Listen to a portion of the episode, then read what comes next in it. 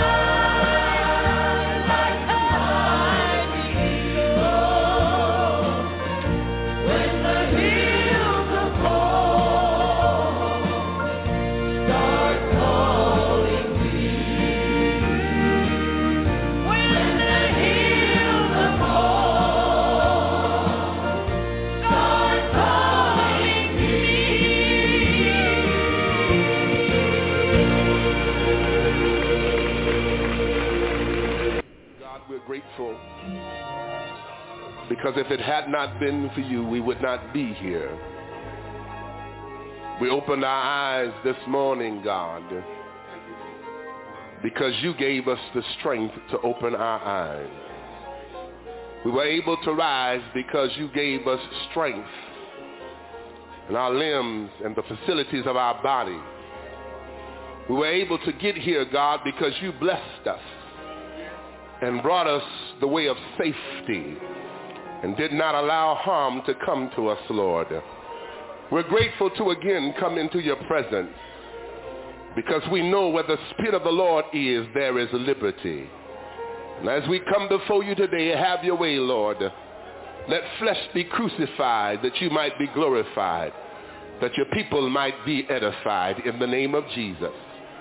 For God in you is life, And that's what we seek, God, life, eternal life, God. We pray, oh God, today that you will touch every person that have come seeking you, Lord. Bind the hand of the devil, God. Rebuke the hand of the enemy, Lord. God, let your anointing that resonates in this place even now. God, let there be an outpouring on your people. We need you, God, to take us to another level in you, Lord. God, we're faced with demonic forces, God. Evil spirits have come up against us, Lord, and we need to be fortified with your power. God, we can't make it on our own strength, God. We don't have enough to stand on, Lord. But we know, God, that your joy is our strength. Fill us up on today in the name of Jesus.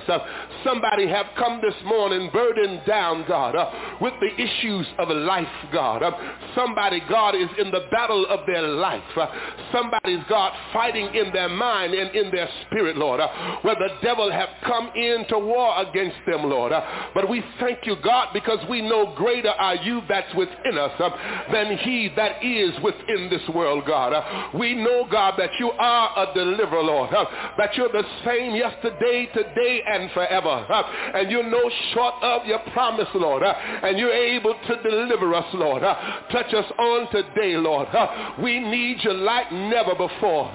fill us up with the Holy Ghost, God, uh, and give us a refilling, Lord, uh, that when we leave here today, Lord. Uh, we can leave with your anointing, Lord, that as we meet men and women, boys and girls, they might be converted to know who you are, Lord. In the mighty name of Jesus, we pray. We thank you because you are a healer. You're the God that healeth thee, and healing is in your wings, and you're able to touch our feeble bodies. You're able to save our troubled souls, and in the name of Jesus, uh, bind every demon, Lord, uh, every demonic force, Lord, uh, God, that comes to keep us uh, in the same place, Lord. Uh, we're willing, God, to surrender uh, and say yes to your will, Lord. we're willing to turn our lives, God, over into your hands, Lord, because we come to the place, God, where we realize like never before, we need you, Jesus. more than anything we know, we need you, Jesus. While men are trying to find, God, solutions to this chaotic world, God, we're looking to you, Lord, because we know for every right desire there is an answer. And Jesus, you're that answer. There's no need for us, God, to turn hither or thither, Lord. We need but to look for you, Lord, because you're the answer, God, for our troubled lives, Lord. Touch on the day, God. Break every yoke, oh God. Save on the day, God. Deliver on the day, God. Jesus, we need you, Lord. We need you, Jesus. We need you, Jesus. We're crying out to you, Lord. We know that you're able to save our souls. We know that you're able, God, to heal our bodies, Jesus. We know that you're able, God, to turn our situations around. Jesus, no other help we know. No other help we know. No other help we know, God. You're able, Jesus, uh, to deliver our children. Uh, you're able, Jesus, uh, to save the unsaved husband. You're able, Jesus, to heal the cancer patient. Nothing too hard for you, Jesus. No other God we know. We know that you're able, Jesus. We know that you're able, Jesus. We say yes to your will, God. Yes to your way, Lord. Have your way, Jesus. And we'll thank you for it. And we'll give your name the praise. Uh, and we'll bless you, Lord. Uh, yes, we thank you, Lord. Uh, and we bless your holy name. Come on, open your mouth and give the Lord some praise. Did you know that whether you are fully aware or not, you have placed something first in your life? Have you ever stopped to consider what occupies that prime spot in your heart and whether or not it truly deserves that honor? Today, I want to urge you to put God first in your life. Let us delve into God's Word to truly understand the profound impact of making him the center of our lives. I am also going to pray a powerful prayer with you in the mighty name of Jesus. So watch until the end and open your hearts to receive the blessings of this prayer. Now consider this. Every decision, Every action and every thought reflects what we value most. The choices we make daily are a mirror to our soul's deepest desires and priorities. But you know what? We should always ensure that we put God first in all that we do. When we truly place him at the forefront of our lives, we experience a transformation so profound that our lives will never be the same. Today, I want to share with you nine essential truths to keep in mind as we seek to ensure that we put God first in our lives. As we discuss these nine truths, I pray that each one will resonate deeply within you, guiding your path closer to God's heart. Remember, a life centered around God is not just rewarding. It's the very essence of true fulfillment in your life. Number one, understand the ultimate priority.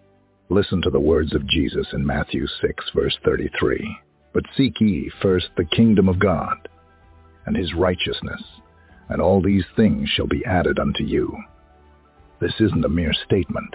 It's a profound truth. Every day, life presents us with an array of choices. It's like being at a grand buffet with so many dishes to pick from. What do you prioritize? The world offers temporary pleasures, wealth, fame, luxury, and all the material stuff you can think of. But what does God offer? God offers himself, which covers everything. When we prioritize God, we aren't merely adding him to our list. We are placing him at the top. By aligning ourselves with God's purpose, our entire perspective shifts. Life's challenges, rather than appearing as insurmountable obstacles, become lessons. They evolve into opportunities for growth and self-discovery. And you know what's interesting? When we place God first, everything else falls into place. It's like that void we once had. It's filled, that deep emptiness within us. Like there's something missing, it's gone. Because when we place God first, we begin to find fulfillment in his love and purpose. It's one thing for me to tell you, but my friends, experiencing it for yourself is another thing. It's life-changing in a tangible way. Once you place God first and feel that fulfillment personally, no one can sway your conviction, just like no one can persuade me otherwise, because I've felt and seen the power of God at work in my own life and in the lives of others. And that's what makes the Daily Jesus devotional community so unique on this platform. We aren't here for superficial reasons. We are deeply committed to spreading the gospel and transforming lives because we've witnessed God's power firsthand.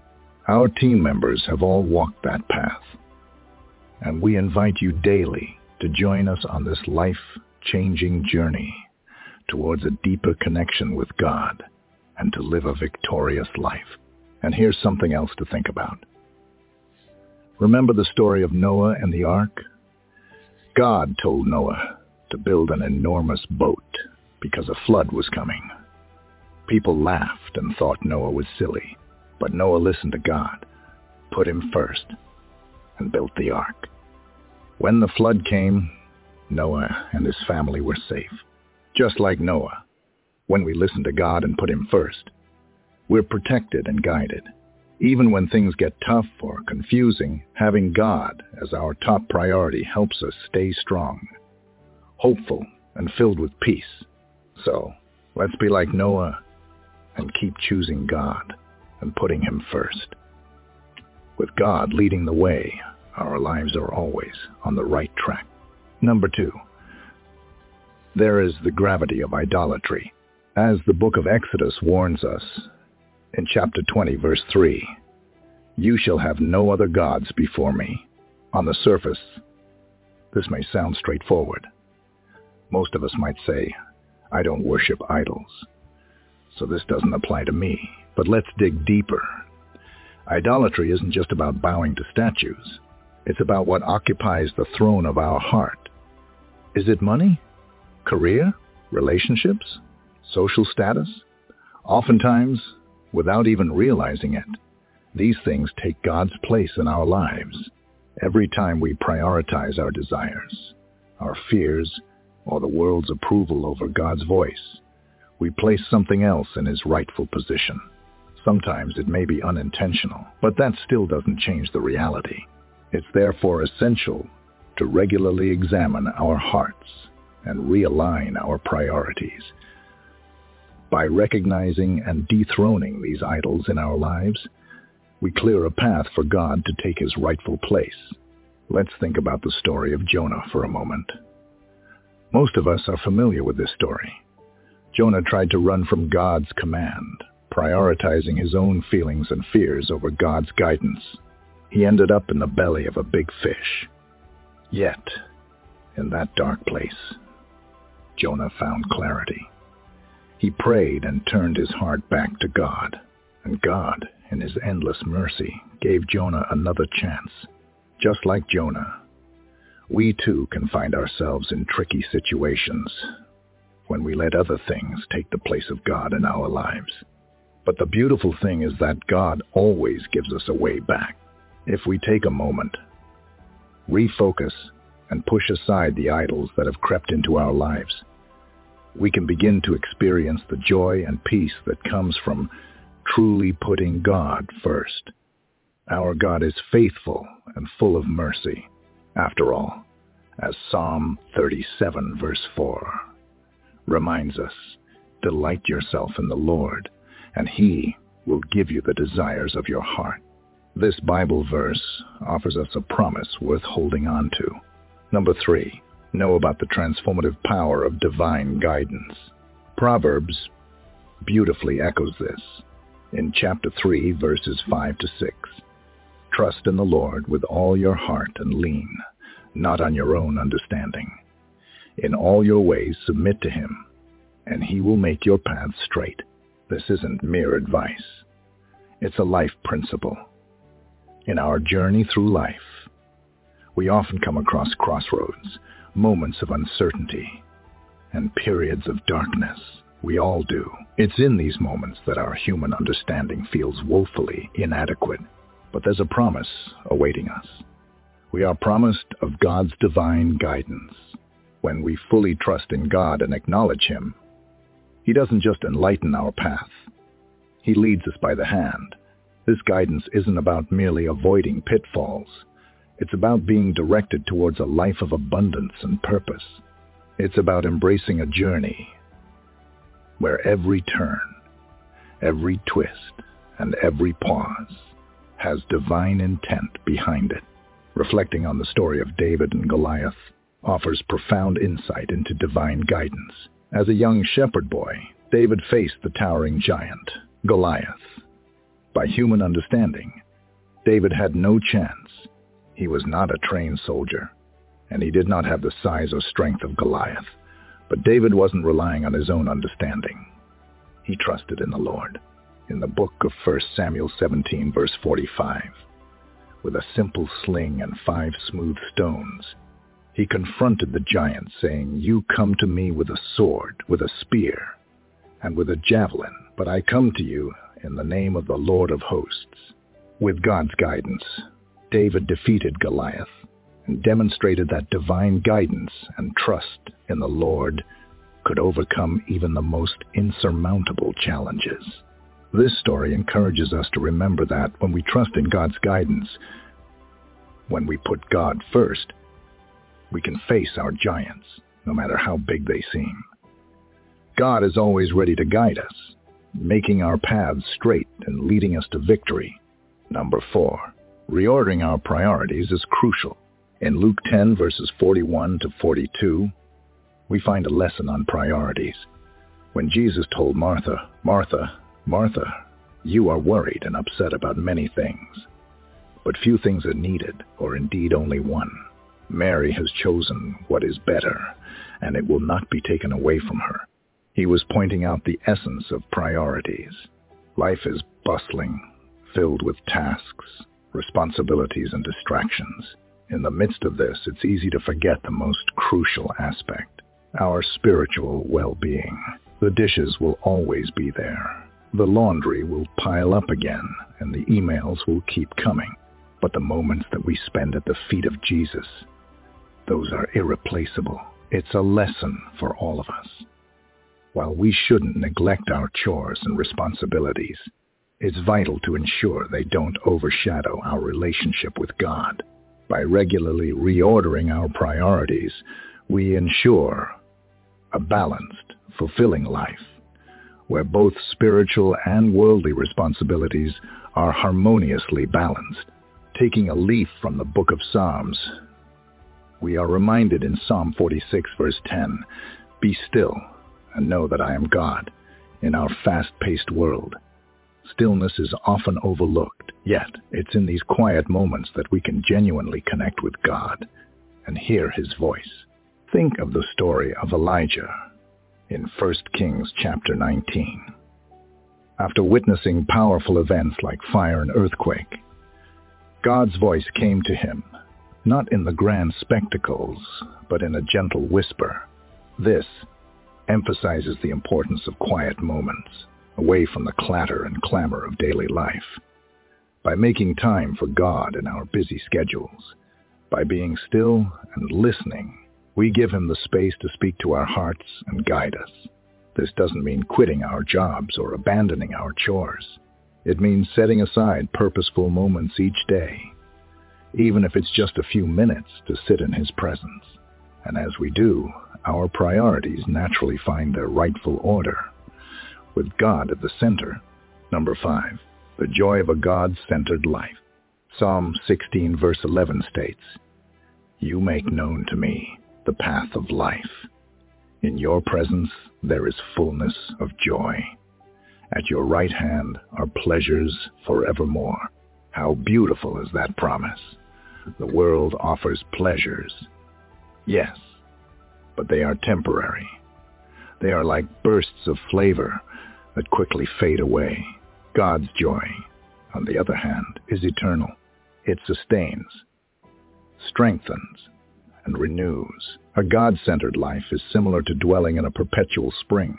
Even in the midst of challenges, there's an underlying current of joy. This joy isn't rooted in circumstances, but in a deep-seated relationship with the Creator. With God at the center, life becomes an exciting journey filled with wonder, adventure, and profound joy. Reflecting on Jesus' Sermon on the Mount, we see him proclaiming in Matthew 5 verse 8, Blessed are the pure in heart, for they shall see God. This purity of heart translates to a life free from the entanglements of worldly distractions and temptations, a heart devoted solely to God.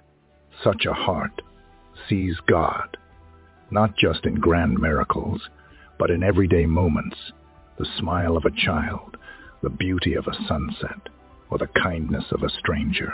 A God-centered life brings clarity, like the clear waters of a still pond. Everything becomes a reflection of God's love and goodness. Every experience, good or bad, is an opportunity to draw closer to him. And in this closeness, in this intimacy with the divine, we find the deepest and most enduring joy. It's a joy that goes beyond mere happiness. It's a joy that resonates in the depths of one's soul, regardless of what's happening around us. Number six, be confident about God's provision and promise. The promise in Philippians 4 verse 19 is a beacon of hope. But my God shall supply all your need according to his riches in glory by Christ Jesus. When we prioritize God, it doesn't mean forsaking our needs, desires, or dreams. Rather, it's entrusting them to someone who knows us better than we know ourselves. God's provision isn't about just fulfilling our needs. It's about exceeding them. It's not about giving us what we want, but what we truly need. Imagine a loving father looking at his child. He doesn't just provide for the child's basic needs, but delights in giving gifts, surprises, and blessings. That's how God views us. By placing him first, we tap into an infinite reservoir of blessings that flow from his throne. Number seven, Know the outcome of a divided heart. James 1 verses 6 to 8 cautions. But when you ask, you must believe and not doubt, because the one who doubts is like a wave of the sea, blown and tossed by the wind. That person should not expect to receive anything from the Lord. Such a person is double-minded and unstable in all they do. Duality is a challenge. Trying to balance between God and the world creates instability, like trying to stand on two boats, drifting in opposite directions. By serving two masters, we become spiritually lukewarm, neither here nor there, but by giving God our undivided heart, we find solidity, stability, and purpose. Our choices become clear, our path becomes defined, and our destiny becomes aligned with his perfect will. Number eight, understand life's true purpose. Have you ever grappled with the whole thought of why you are here? Ecclesiastes 12 verse 13 sums up the essence of our existence, and it says, Let us hear the conclusion of the whole matter. Fear God, and keep his commandments, for this is the whole duty of man. Amidst the noise of the world, it's easy to lose sight of our true purpose. Are we here just to live, earn, spend, and then fade away? Or is there a higher purpose to our lives, a divine calling, by honoring God and following his commandments? We align ourselves with this higher purpose. Life, then, isn't just about living. It's about thriving. It's about making a difference, touching lives, and leaving a legacy of faith, hope, and love. Embracing this truth brings clarity to our journey in life and adds meaning to every step we take. So remember, we are here to fear God and keep his commandments. And to do this, we have to put God first. Number nine, know about the unmatched reward. Jesus made a profound promise in Mark 10 verses 29 to 30, and Jesus answered and said, Verily, I say unto you, there is no man that hath left house, or brethren, or sisters, or father, or mother, or wife, or children, or lands for my sake and the gospel's, but he shall receive an hundredfold now in this time. Houses and brethren, and sisters, and mothers, and children, and lands, with persecutions, and in the world to come, eternal life. So this isn't a transactional relationship. It's a covenant. When we prioritize God, the rewards aren't just spiritual. They manifest in our everyday lives. We will notice that blessings, favor, open doors, and divine connections become a part of our daily experiences. Above all, the promise of eternal life awaits us. It's an eternity, not just of existence, but of joy, love, and unparalleled communion with God. And does this mean that we won't ever face opposition, discrimination, or persecution because of our faith?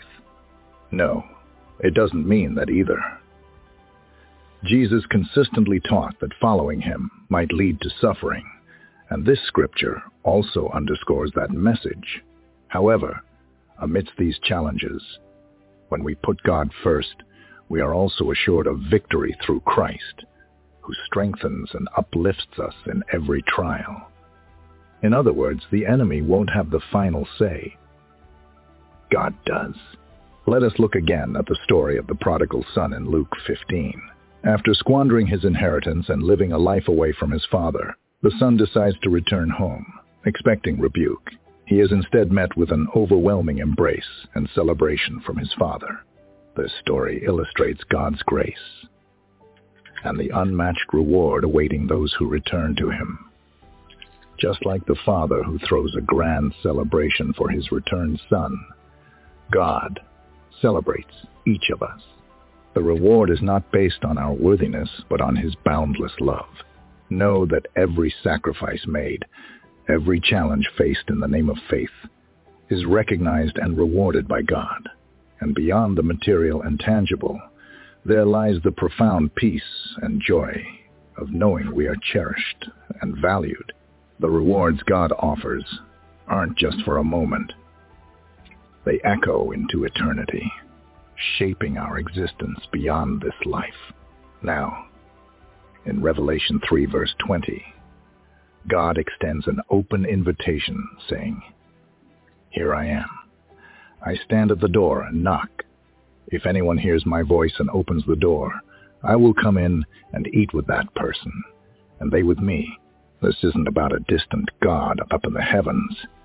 It's about a loving Father at our doorstep, waiting to be invited in. It's up to us to make that choice, to open our hearts and let him reign supreme in our lives. Consider this. The beauty of the gospel lies in its power to transform. When we embrace these truths and place God at the pinnacle of our priorities, our lives experience a profound transformation. So if you believe that you have placed God first in your life and there is no positive transformation, you need to do some introspection and ask for God's guidance. And always remember to be patient and trust God's timing.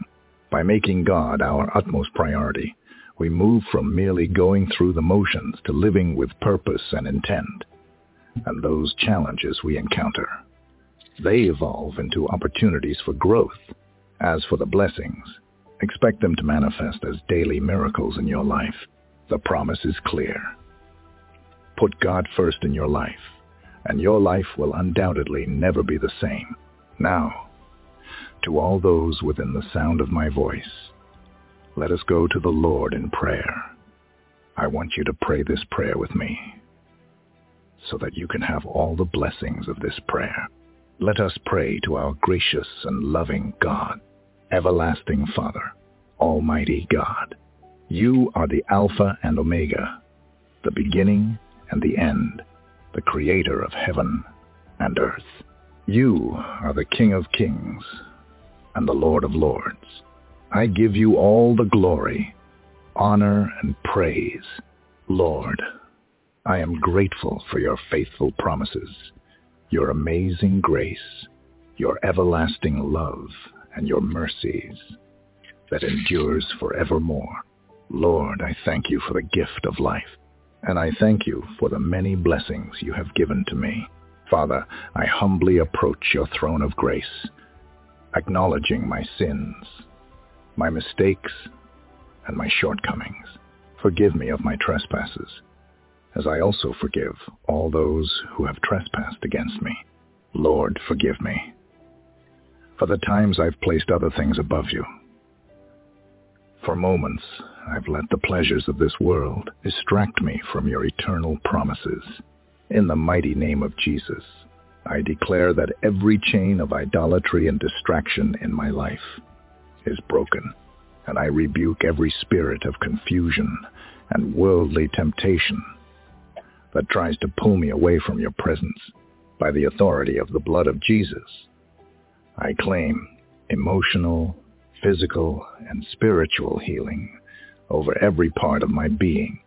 I declare, in the name of Jesus, that the same power that resurrected Christ from the dead flows through my veins revitalizing and renewing my spirit, mind, and body. Merciful Father, I pray for divine protection over my life and the life of my loved ones. Lord, I ask that you command your mighty angels to stand guard around us, shielding us from all harm or evil. Father, you are our provider, and I ask for your abundant blessings to overflow in our lives. May you guide our paths and draw us closer to you. Lord, help us to prioritize you above all things and experience the fullness of joy that only you can give. Father, as I say this prayer, together with everyone listening, I thank you for each heart that is humbled before you right now. For those who are feeling lost, may you be their saving grace and guiding light. For those who are burdened, may your Holy Spirit be their comforter and grant them peace. For those struggling with their priorities, may you grant them the conviction to put you first and the discernment to choose what truly matters. And for those in need of your touch, may you bring them healing, vitality, and restoration. Heavenly Father, we come into agreement as a faith-filled community, and we thank you for the rewards and benefits you have promised us. In your word, we ask for the strength and wisdom to always seek your kingdom first, to reorder our priorities, and to embrace the joy and transformation that comes from your divine guidance. Lord, I thank you for hearing and answering my prayer. In the precious name of Jesus, I pray, Amen. If you were blessed by this message, type the word Amen in the comments section below. I declare that all the blessings of this prayer are now upon you in the name of Jesus. You can help us to reach more persons.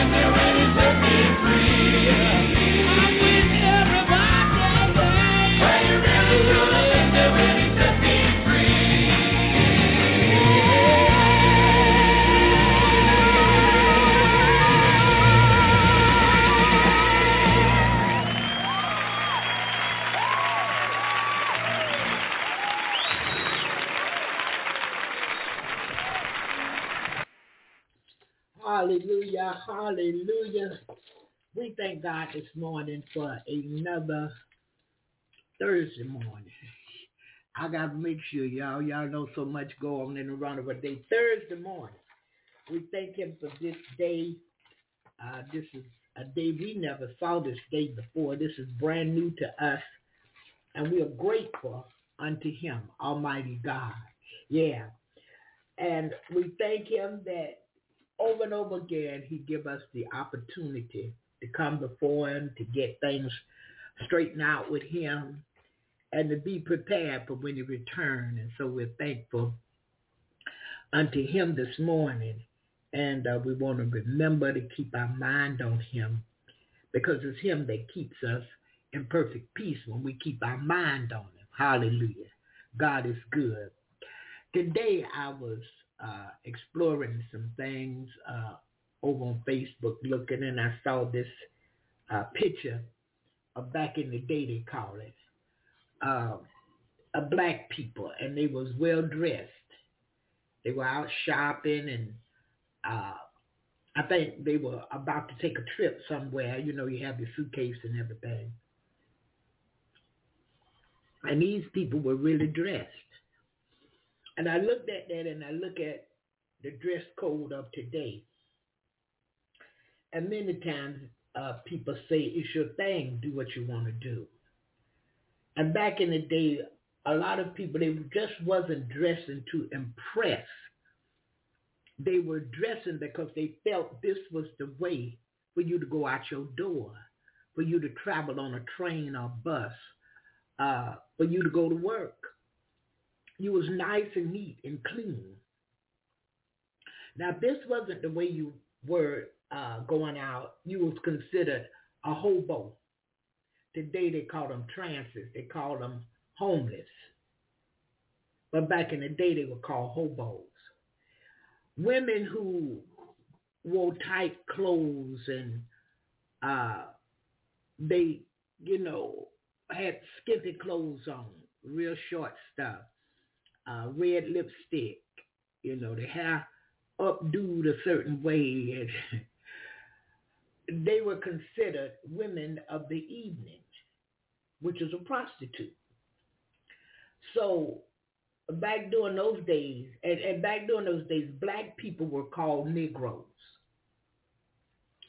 So you did the very best that you could uh, to try and show that you were clothed in your right mind. You wasn't crazy. You wasn't mean.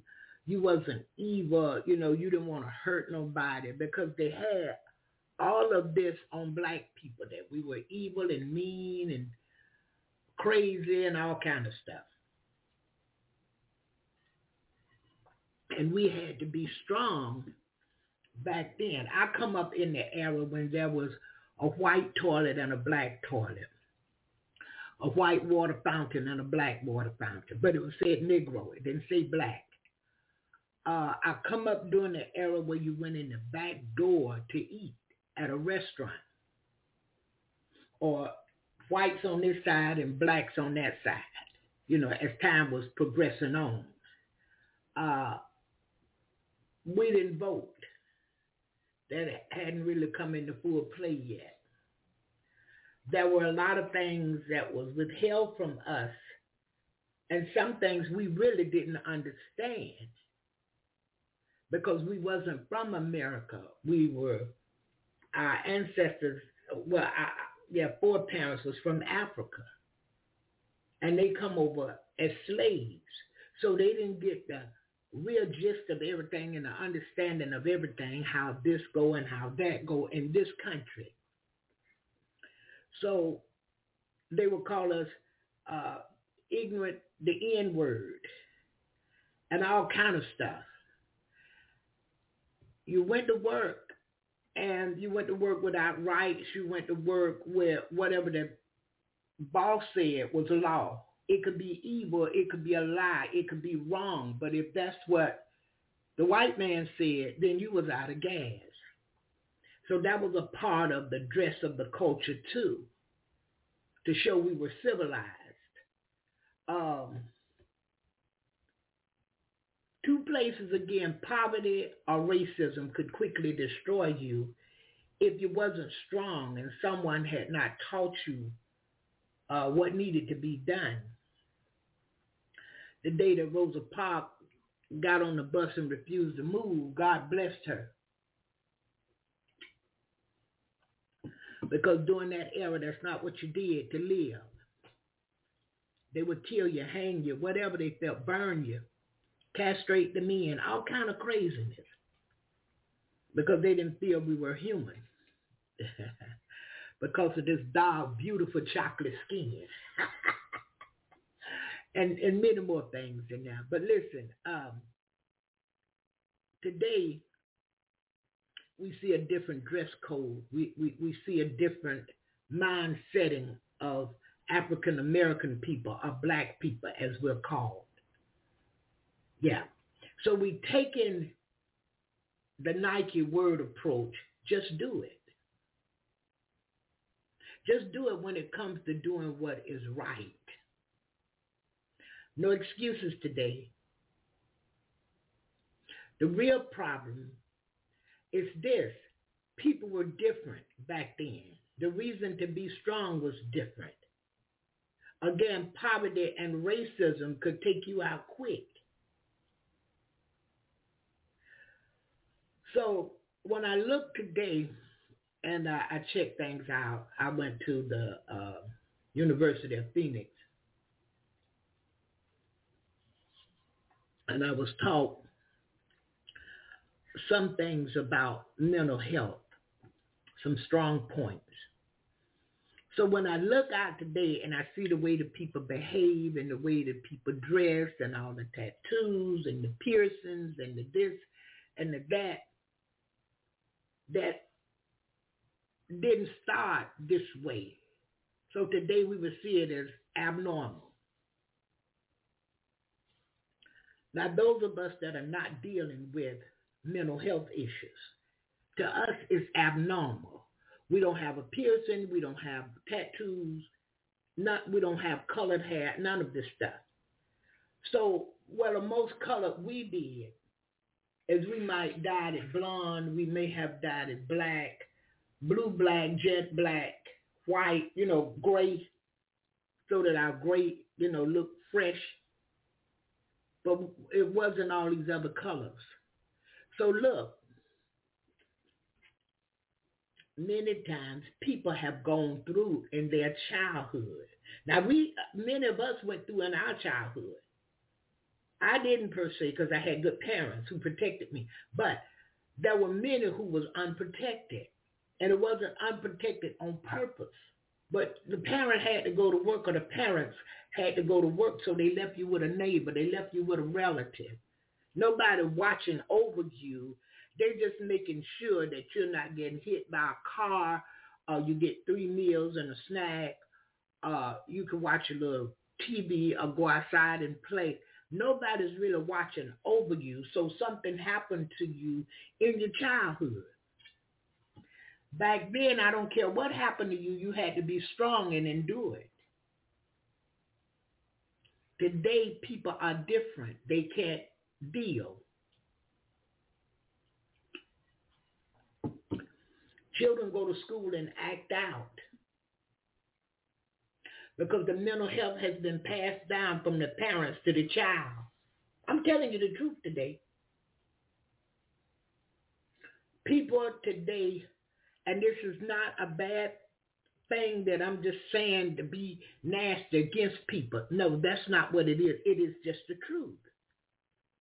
Today, many people are much weaker than the people that was back then who had to be strong, who had to pick cotton, who had to cut or pick or whatever they do to tobacco, and many other agricultural things. Today you put many of these people out there and say, go pick cotton. Even if you told them, if you don't bring me 800 pounds today, I'm going to whip you. and crack the whip so they could hear what they'll get. Many wouldn't bring 800 pounds in there. Some wouldn't even bring 10 pounds. they're not built, they, they're not strong enough. I'm going to put it that way. It's a different breed of people. And from childhood, you wasn't taught to be strong because of what you endure. I, I can remember things appearing to be quiet. Then all of a sudden you hear about all of the black men getting killed, the young boys getting killed, many times by the police and all kind of stuff. But listen, if that was happening, and today a lot more is happening, and we try and share with the younger generation how this thing is really playing out. They, they don't see it like that. See, back in our day, you could tell us that, and, and we would humble down. And when the man you work for, a woman you work for, asked you something, you said yes, ma'am, or, or no, ma'am. Yes, sir, or no, sir. But they just said yes to you and no to you. Or you their uncle or Annie. That's what they call you. You are not related. not by no type of blood. And then in some cases, you may have been related through biological blood because your mom or grandmama or great-grandmama was raped. Yeah, by the white man that felt he was over them. So when we hear about all of the killings of the black men, black young men, stuff like that, many times we spoke out but it, it, it made no difference in a way. But then as we continued, continued, people like uh, Malcolm come along, Martin Luther King come, Medgar, all of these people come along, and they got a big platform. And Malcolm in the Nation of Islam, they had trained the brothers, trained the black men how to behave, how to carry themselves their behavior was real important, how they behaved. And so it wasn't a part of impressing uh, now the white man or to show the white. No, it was for our culture. It was so that we could remember who we were and what we stood for. We stood for what was right. And many times it was told to us, oh no, if they let y'all get in the place, y'all will do uh, them like they did us, no ma'am and no sir.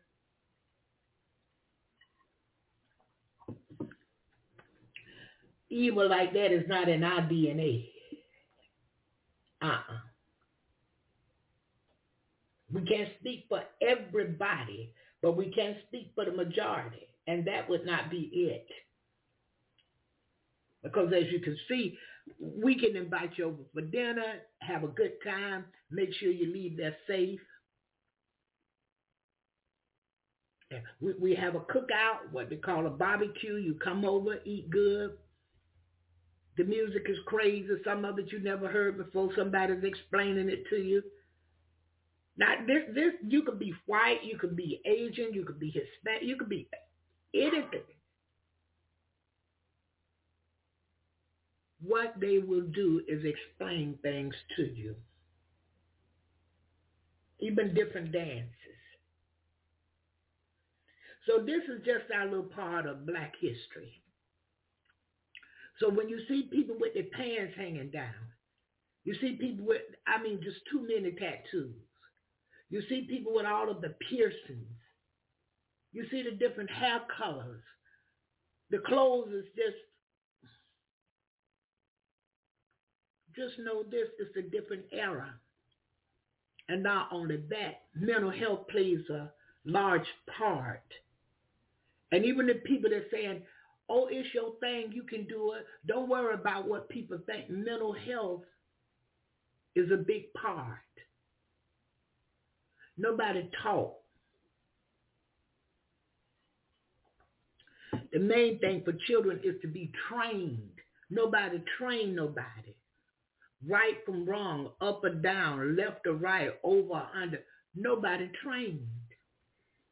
Because the parent wasn't trained, so the parent could only give so much, do so much.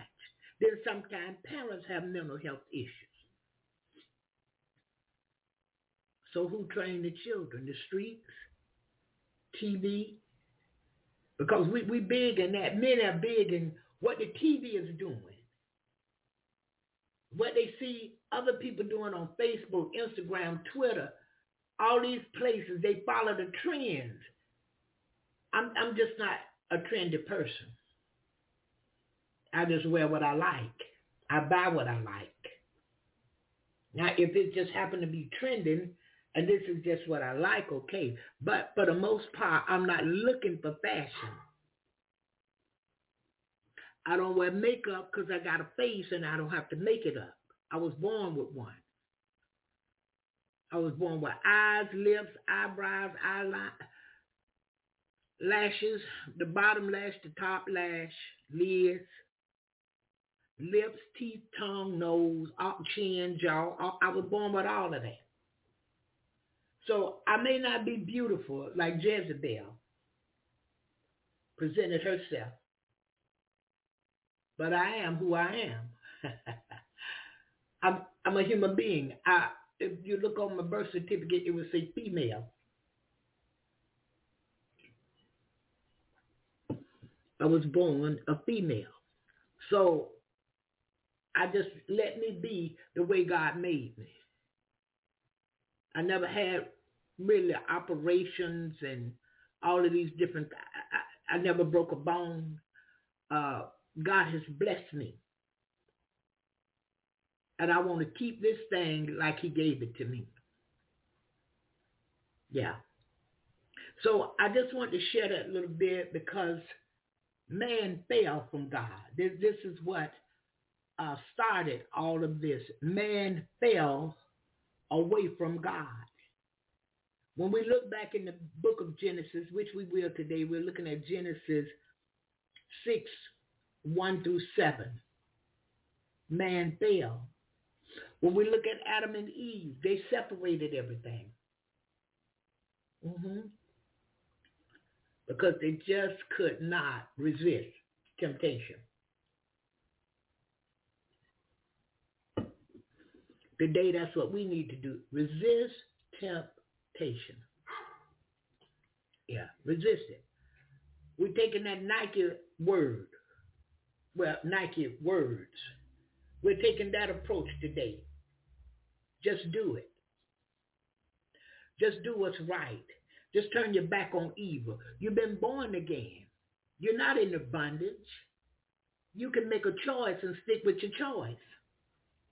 But many times we don't want to do that. It's our thing. We want to do what the flesh, what a natural man or woman want to do.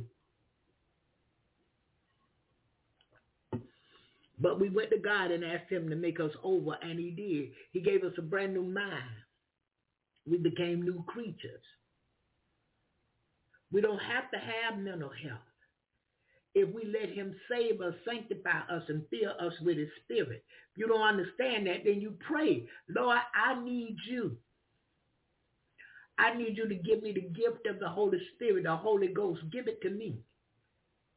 And Lord, give me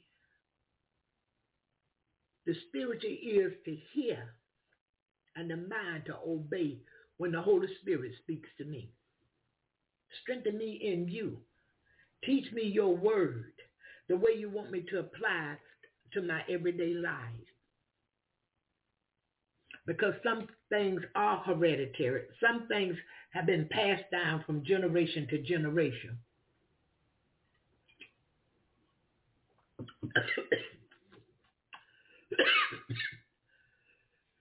Excuse me. Goodness. Wow. Drinking coffee. So look, you would have some problems too if you saw your grandmama hang. If you saw your granddaddy set on fire. Your children was taken from you and sold. You you would have oh boy. And this come on down through the generations. Sometimes people try to hide what their families had gone through. But if you was African American, we all went through something. Each of our four parents, our family back then, all of them went through something. If you hear somebody brought you from Africa, your, your, your great, great, great grandparents, somebody back then brought from Africa. Many of us, we didn't know who all our, our relatives was because we were sold into slavery. We left home. We was taken from home and sold into slavery.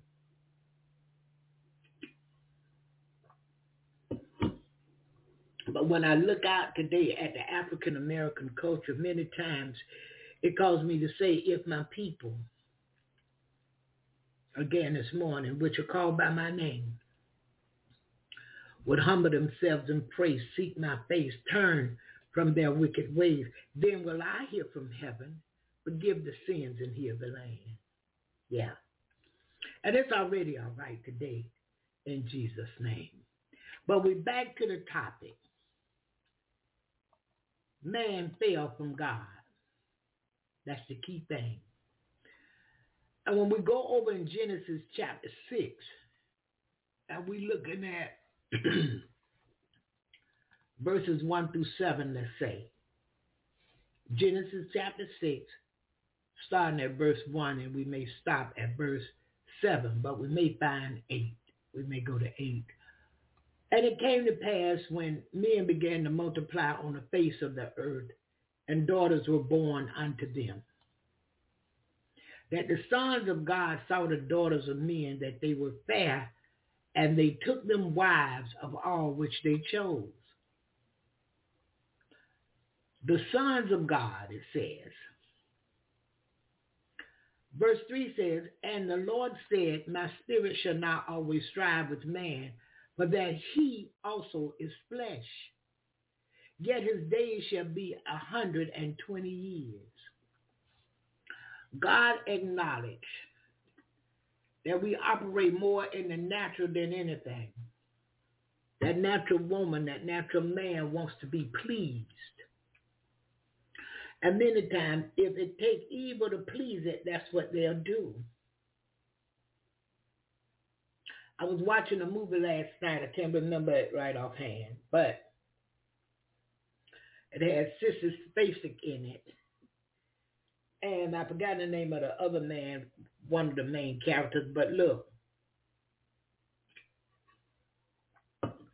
all I think through high school they was together. She was his girlfriend. Well, it was time to go to college. He went his separate way. She went her separate way. She became a, a photographer. She said she was an airline stewardess at one time. You know, a flight attendant. Back then it was called stewardess. Well, years later, uh, she decided to come home after going to Vietnam, taking pictures and all of this other war, and she was here, there, and everywhere. Decided to come home on a vacation. Well, her dad talked her into doing a boat race because they lived on the beach.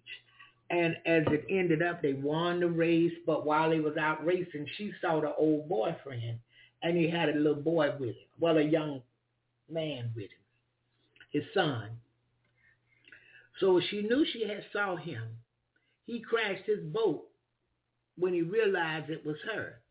Well, as it all went on and played out and everything, she ended up uh, going to his house for dinner, meeting his wife, meeting his son.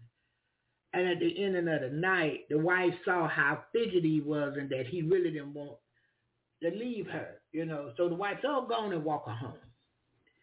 So they walking down the beach. She acting like she don't want him to walk up when all the time she want him to walk up. Married. So some things transpired and they fooled around and all of that. And then the wife had a conversation with him. He knew it was wrong. And when the son found out he was, because she got him a job with her as a writer, and she was a photographer for, I think it was the New York Times. And when he had to say goodbye to his son, the son cried and ran off. His wife was hurt, and he tried to console the wife a little bit, but she wasn't having it. So he was supposed to meet the girlfriend at the uh, airport and they fly out together to go do a story together, so-called. But the wife told him, you just want to be with her so you can lay with her in Paris and all of these other places. You going. Excuse me. So when he got to the airport, um, she got to see he was sad and he wasn't going. That's the bottom line. So he didn't leave his family. But my thought on everything is this. Don't do it. Get yourself together. Like you get up in the morning, you desire to get up and get your day started. Desire to do what's right. God made a way. He, he, made a way to redeem us back to him. But it's our choice. He's, he's not going to force us back. Whosoever will, let him come. Yeah. So today, just do it. Stop contemplating putting it all. I'm going to stop this. I'm, no, just do it. So in verse 3 it says, And the Lord said, My spirit shall not always strive with man, uh, but that he also is flesh. Yet his days shall be 120 years. Today we don't have 120 years. We have around 75. People are living longer, but not everybody. Verse 4 says, there were giants in the earth in those days, and also after that, sons of God came in unto the daughters of men and they bare children to them. The same became mighty men and were of old, men of renown. Now, when I'm thinking the sons of God, I, I, I had to consider angels.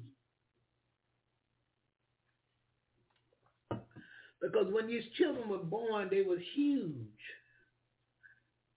They were giants,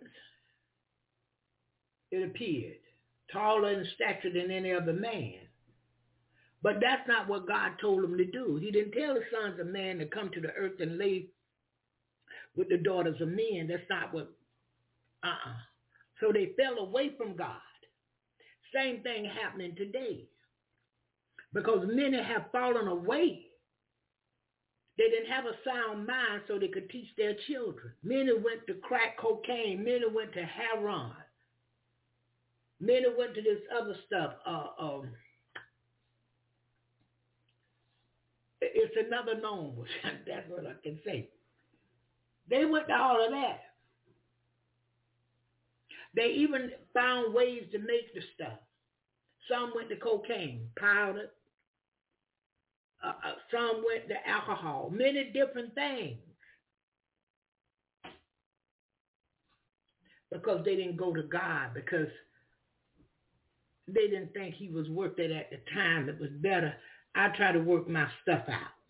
Now, after they tried to work their stuff out, same thing here, I'm raising my right hand because I'm guilty. After they found out they couldn't work it out and they made it a bigger mess than it really was, then we decided to give God a try. God had been knocking on the door for years, but we couldn't hear the knock because we was drowning the knockout with our own fleshly stuff, our own natural thoughts. Our very own natural feelings. We we was drowning that out. I, no, I'm gonna do this right here. And when many end up, they end up messed up. Yeah. But one thing about him, he's a forgiving, loving, gracious, kind, and merciful God. And no matter what, he forgive us. You can't do nothing so bad other than kill yourself that God won't forgive you for. The only reason you don't get forgiveness for self-murder, suicide, you can't speak, you dead. You can't ask for forgiveness and you dead. Yeah. So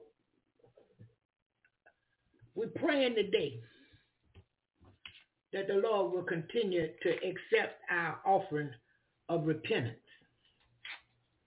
Lord, forgive me, because some days we're thinking and things come back to us that we did a long time ago that, you know, we, we had forgotten this.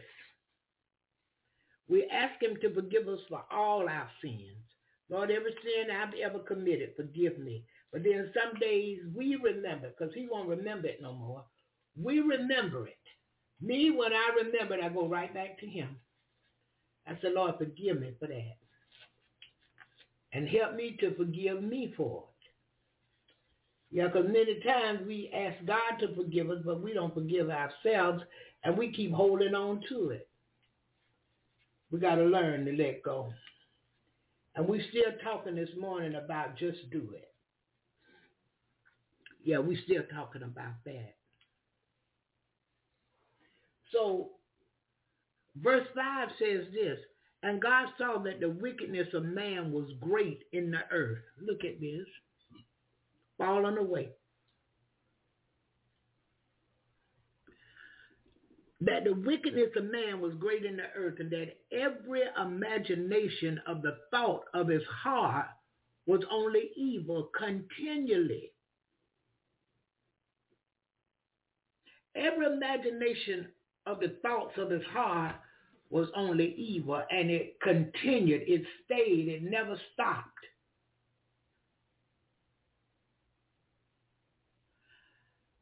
Today without God we can't do nothing.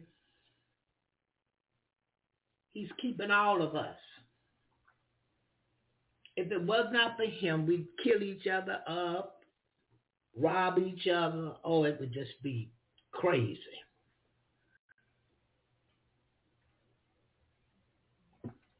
because every imagination of the thoughts of his heart is only evil continually.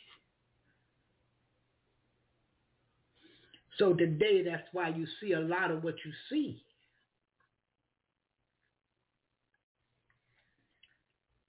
You don't really see genuine like you used to.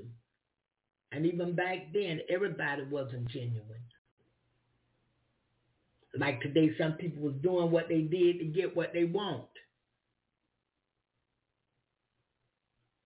Verse 6 says, And it repented the Lord that he had made man on the earth, and it grieved him at his heart. God repent. God grieved in his heart because of man. Do we remember John 3.16, for God so loved the world? He loved us. He loved us. And he made us for his pleasure. And we know that he's holy. We know that he's righteous. We know that he's for the right thing. That's why many things we do when we know is wrong, we hide it. That which we know is good and right, we do it out front. When a man get married, he can get married before the world. Once the woman agreed, they can get married before the whole world.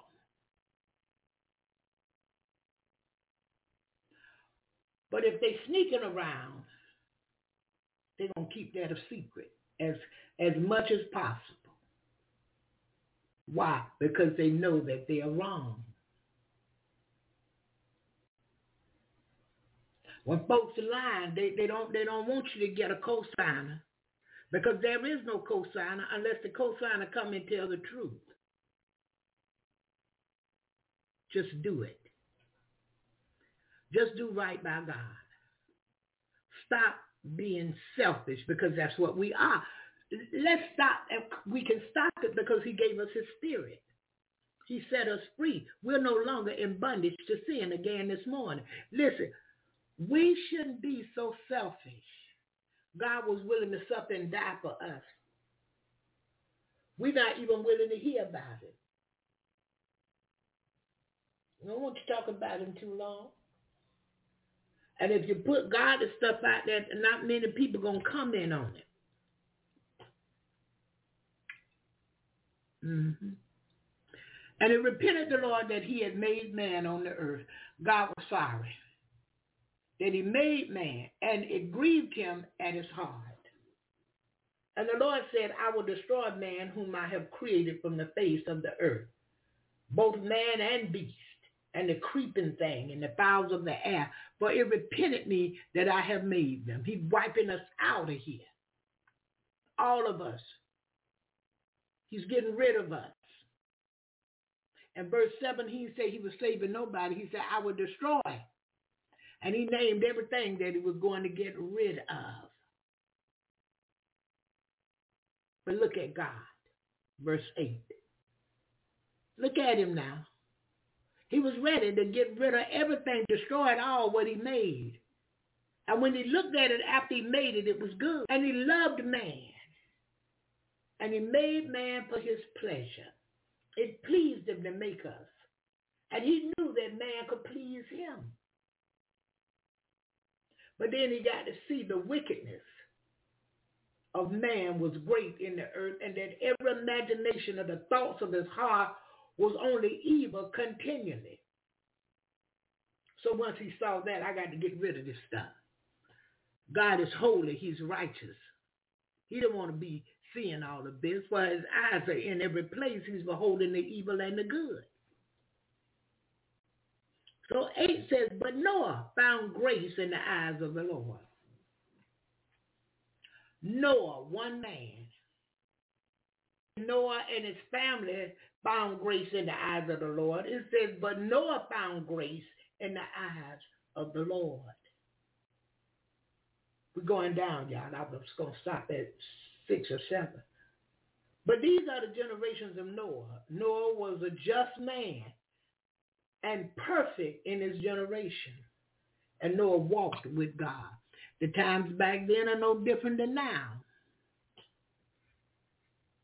I mean, they're more modern days, but there's nothing new under the sun. Adultery was going on back there. Rape was going on back there. Pedophiling was going on back there. Stealing was going on back there. Drug and alcohol, all of that was going on back there. It may not have been called the same things and it may not have been done in the same way. But it was there and people was doing it. Yeah, when it came to trickery and all of that was back there. It says, and perfect in his generation and Noah walk with God. Sometimes we got to be the only one in the family who going to stand up for Jesus. Sometimes we got to be the only one in the family who stands for what's right. Sometimes we have to separate ourselves even from family and friends and co-workers and a company that work. We have to separate because we are for what's right. I can't do this knowing I'm hurting people. I can't do this knowing I'm lying to the public, to the consumer. I'm telling them it'll do this when it'll do that. So sometimes we're the only ones. So verse 10 says Noah begot three sons, Shem, Ham, and Japheth. The earth also was corrupt before God, and the earth was filled with violence. Look at this. Didn't I tell you? Huh? If it wasn't for God, we'll be killing each other. Oh, it'll be blood running down the street. Verse 12 says, And God looked upon the earth, and behold, it was corrupt, for all flesh had corrupted his way upon the earth. Whatever wrong you did, whatever evil you wanted to do, you brought it in here and, and, and put it where everybody else put theirs, upon the earth. If I'm a murderer, I'm killing. If I'm a molester, I'm molesting. If I'm a rapist, I'm raping. If I'm an alcoholic, I'm drinking. If I'm a drug abuser, I'm, I'm drugging. If I'm a prostitution, I'm walking. Whatever evil you do, your flesh wanted to do, you brought it upon the earth. You, you brought it with everybody else. You might not have been doing it at the same place and the same time as everybody else, but it was there. You got there when you got it there. Dog fighting, animal abuse, all, all kind of stuff. child abuse, women abuse, men abuse, all, all kind of stuff. I believe Walmart has been so abused, they just let go. And they start saying, now I'm not going to be this kind of Walmart to these people no more because they take advantage of us.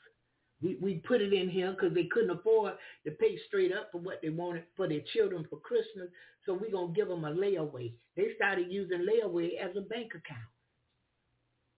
I'm saving so much money and then a few, 10 days or so before it's time for me to get it out, give me my money back. What? It's so much stuff going on in this earth. Child killing, murders. The woman just Sunday, I think it was last Sunday, over at Lakewood Church, I think Joel Osteen, was it was a man uh, uh, portraying to be a woman, went in there with the son, shot the church up. Well, was shot in there, over fire. Shot a man in the leg, shot the son in the head. Went in looking and acting like a woman. Ended up, the DNA said he was a man and had a man name and all. Oh, it was just some stuff over there. Had nothing to do as far as I can tell with Joel Osteen. You know, what he was teaching or preaching over there. That didn't have nothing to do with him. I hope not. But they said in there somewhere they seen a receipt where the woman, uh, a man or whatever it was, had donated money over to, to the church, what's called a church or whatever. But this is what I know. The world has become wickeder and wiser. And so the more we hear about this stuff, it's, it's not shocking to us anymore. The true believer, the saints of God, it, it's not shocking. We know that every imaginable evil that man can do in the earth, he's doing it. God had to, he was going to destroy him, but Noah was going to get rid of man. We wouldn't, we would not have been here. Yeah. 12 says, And God looked upon the earth, and behold, it was corrupt. All flesh had corrupted his way upon the earth. 13 says, And God said unto Noah, the end of all flesh is come before me. For the earth is filled with violence through them. And behold, I will destroy them with the earth. Remember, he called, Jesus called us friends. And he let us know he's a friend that stick closer than a brother. Had God not befriended Noah, he wouldn't have told him. If God had not loved Noah, he never would have told him. And Noah could have been in the mix too. Noah could have went on in the flood. Him and his eight family members. But God loves us. He's more than a fair God. He's more than kind and gracious and merciful and loving. So he told Noah, that the end of all flesh has come before me. I'm thinking about it. I'm going to do it. 14 says, make thee an ark of gopher wood. Room shalt thou make in the ark and shall pitch it within and without with pitch. Because he was going to save Noah and his family members. He's having Noah to put something together that's going to save them. He had Jesus to come and suffer for us to save us.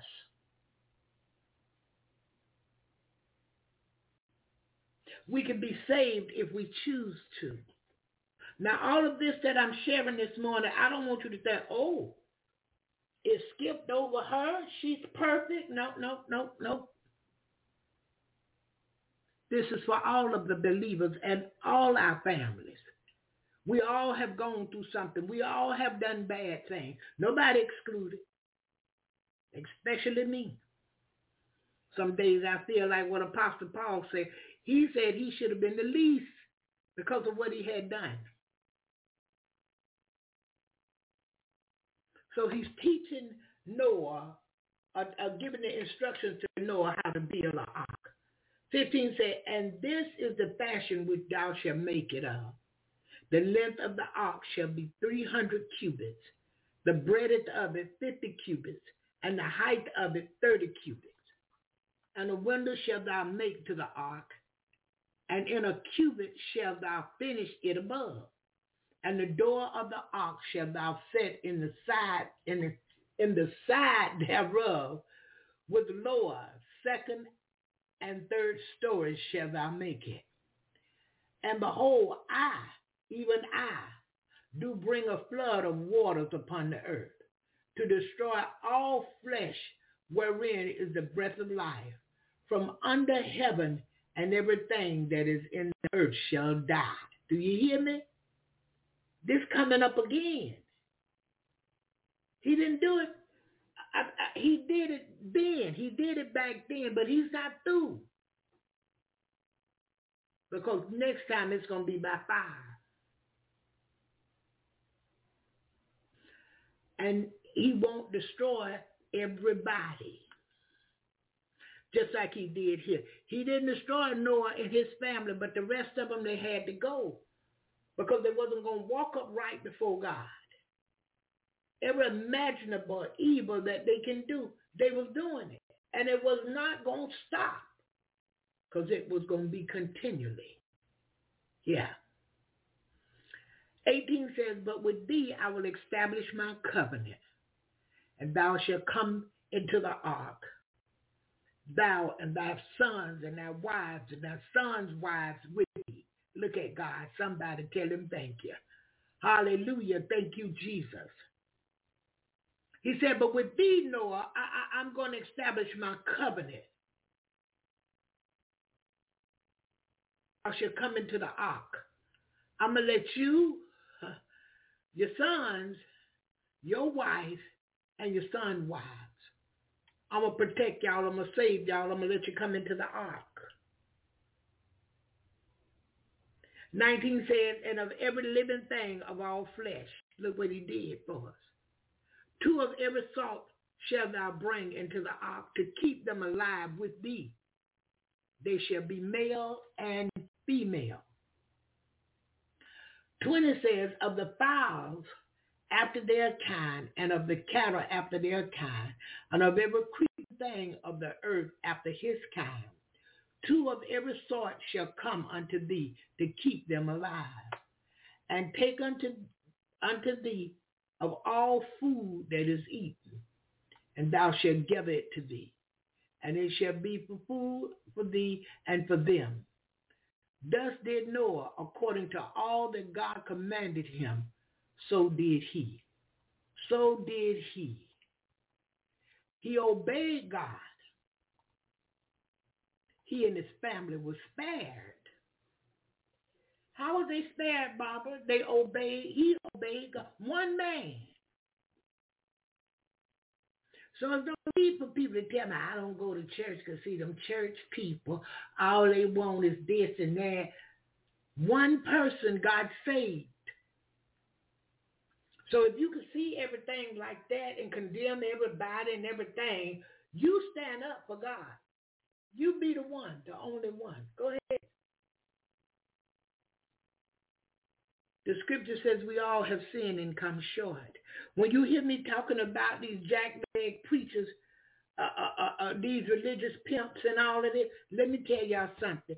It's not just to down these folks. I pray for them kind. But it's best you get the truth out. Tell the truth. If you're going to tell it, tell the whole truth. Men are just after your personal wallet. But over at the house of prayer, they're after your soul. I don't care how many years you've been preaching. When somebody in their seat or evil spirit on you coming your way, they pray for you. They call you out. They tell you about it. Because we don't see everything now. Come on. Because sometimes we as believers, the saints of God, we get caught up into this world too. We're trying to provide for our household. And our enemy is kicking up a ruckus. He just bringing flood after flood after flood. Each time when he bring a flood, you remember it's God that raised the standard. And you trust him with all your heart and lean not to your own understanding. And all your ways you acknowledge him. He directs your path. You don't be wise in your own eyes. You fear God and depart from evil. You delight yourself in him. You keep your mind on him. But the floods come because it's the enemy's job to steal, kill, and destroy. And when God asked him what he was doing, where he was going, what was going on with him, he said he was going to and fro. He was seeking whom he may devour. At one point, God said, have you considered my servant Job? Huh? I know Satan looked and said, oh, no, I hadn't, but I will. And God let him know, go ahead. But don't you touch him like that. Don't you don't you try to take his life now. Because our lives belong to God. Hallelujah. Look at here, believer. Your life should be hid in Christ Jesus. You know, devil take it. Especially you standing for God. We love him this morning. And anything we have not been doing that's correct or pleasing and acceptable unto him, we repent. We ask him to forgive us over and over and over. I can't repent enough, I'm telling you. Before going to sleep at night, I want to repent. But let me tell you something. It's so easy for me to fall asleep and sleep. I'm just looking. Sometimes I may be looking at a movie. Because y'all know I pick my own movies. I can't be with all this other stuff. But anyway, uh, I'm watching a movie. When I wake up, the movie going on, and it's on YouTube. Put God first. Uh, it's over there and it's playing the prayers that I like. I don't feel like I ain't prayed, I ain't repent, I, I just fell like to sleep. Somebody said, well, I get Shantae put it on those channels for me at night because that's what I sleep with. I sleep with prayer and the word going most nights. I've been doing that a long time now. And and and, and sometime for a long time before now, I would only play movies that's beneficial to the soul, to the things of God.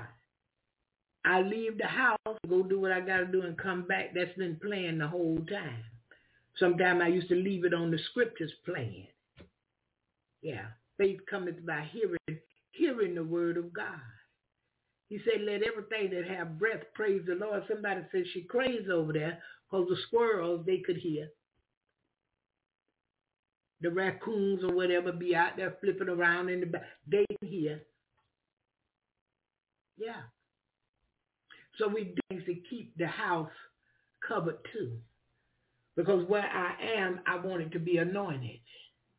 Where I am, I want the Spirit of God and Almighty God himself, Jehovah, to be able to just come in.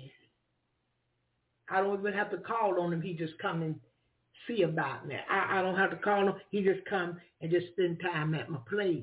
I like all that kind of carrying on. Yeah. He's faithful. He loves us. He made us for his pleasure. But many days I'm raising my right hand. I'm guilty. Many days we forget. And we take the natural journey. We start doing what the natural people feel we need to do. We go to work. We work hard. We come home. We go shopping. We this, we that. Yeah. I'm trying to cut back on all of that especially all the shopping and the now. Now he has blessed me. Oh my goodness. I was thinking the other day, clean the closets out and get rid of a lot. Make it easy for yourself so when you get ready to transition to your log cabin, you don't have much to take. But all this stuff you done accumulated. coming in here, I said, oh, I don't never want to have this much stuff no more. And I didn't bring a, a, a barely anything from the old apartment. Because that was apartment stuff, and I'm moving into a house. I wanted housing stuff. and that was a task. Yeah. So now that I done accumulated, I'm going to get it out of here. Don't you worry. Yeah, I'm going to do a big donation to the Salvation Army. Oh, yeah, and next year's going to bless mightily. Hallelujah. Thank you, Jesus. So I wanted to share this this morning, and uh, I wanted to talk about this this morning. And if you have something you would like to say concerning this, feel free to press that number one and come in. Even if you want to talk about black history or what I said that went on back in the day, you might have something to say on uh, uh, mental health, whatever. Feel free. As long as you're respectful, we don't have no problems. Yeah. We're not going to do the Bible quiz today because I didn't put them in yesterday. And I want to make this announcement. I won't be here tomorrow because I'll be down at Bushnell uh, doing Brother Louis' final homegoing, well, his homegoing ceremony. So I'll be down there with Sherry and his family and praying and everything and um, talking of the good times of Brother Louis and Sister Sherry. So y'all pray for us, pray for us, and pray for um, Stephen, that's Brother Louis' son, Mr. Mason, and uh, pray for the granddaughter. We just praying for the family, Kimmy. We praying for the family, period. Because in this hour, that family needs strength. God let it went on for a while to get them uh, hopefully to a stronger place, but still, we all miss Louis. And we all will continue to miss him. And uh, I'm sure he was a, a, a bright light in all our lives that knew him. And so it's only right I go to, I'm the only pastor he knew. he considered me his pastor. When I found that out, it gave me great pleasure. I said, look at Louis. Hey, glory. Hallelujah, Jesus. Thank you, Lord. Mm. I thank God for the times I got to spend with him and Sherry. Uh, I thank God for each morning I could talk to him when he was in the chat room and I would fool with him many days because when I would say donut, he would say, we love donuts, yeah. And uh, we're not police officers, but we love donuts. So a lot of good times. God blessed me uh, for almost 14 years to be Louis' sister in Christ and uh, Sherry's sister in Christ. And it's just a beautiful thing. Yeah. And uh, some days I, I just feel the Spirit of the Lord moving because of what he did. Not what Louis done or I done or Sherry did, but because of what God did. And so we're thankful unto him. Sherry, you hear me call her like, she was more of a sit back, quiet, observing person. She didn't do a whole lot of talking. Beautiful still is to this day. I'm talking about a really pretty lady. Yeah, Louis chose well now. he chose well. And uh, she's quiet and she don't have much to say, but she's watching and uh, she carried herself like a lady. Yeah. And uh, whatever Louis accepted, Sherry accepted it. Yeah, because she trusts her husband. Beautiful. And he was her brother in Christ as well. Yeah. And so we thank God this morning. We thank God for that whole family. Yeah. Louis and Sherry. Hallelujah. Thank you, Jesus. Can't say it enough. Thank you, Lord. Thank you for the opportunity to serve them and to be in their presence and to get to know them, God. I thank you. Hallelujah. Hallelujah. Listen, the studio is open. Feel free to press that number one and come in. We're going to our next uh, request of the morning. Sion sent me this a while back, and uh, every now and then people still requesting it too.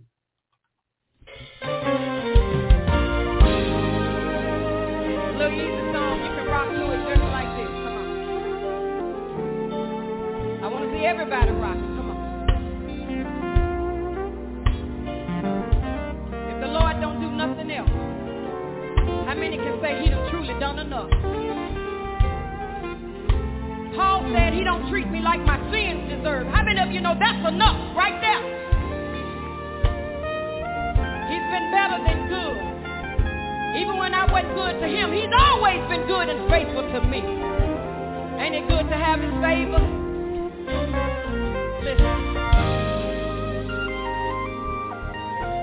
If you never do another thing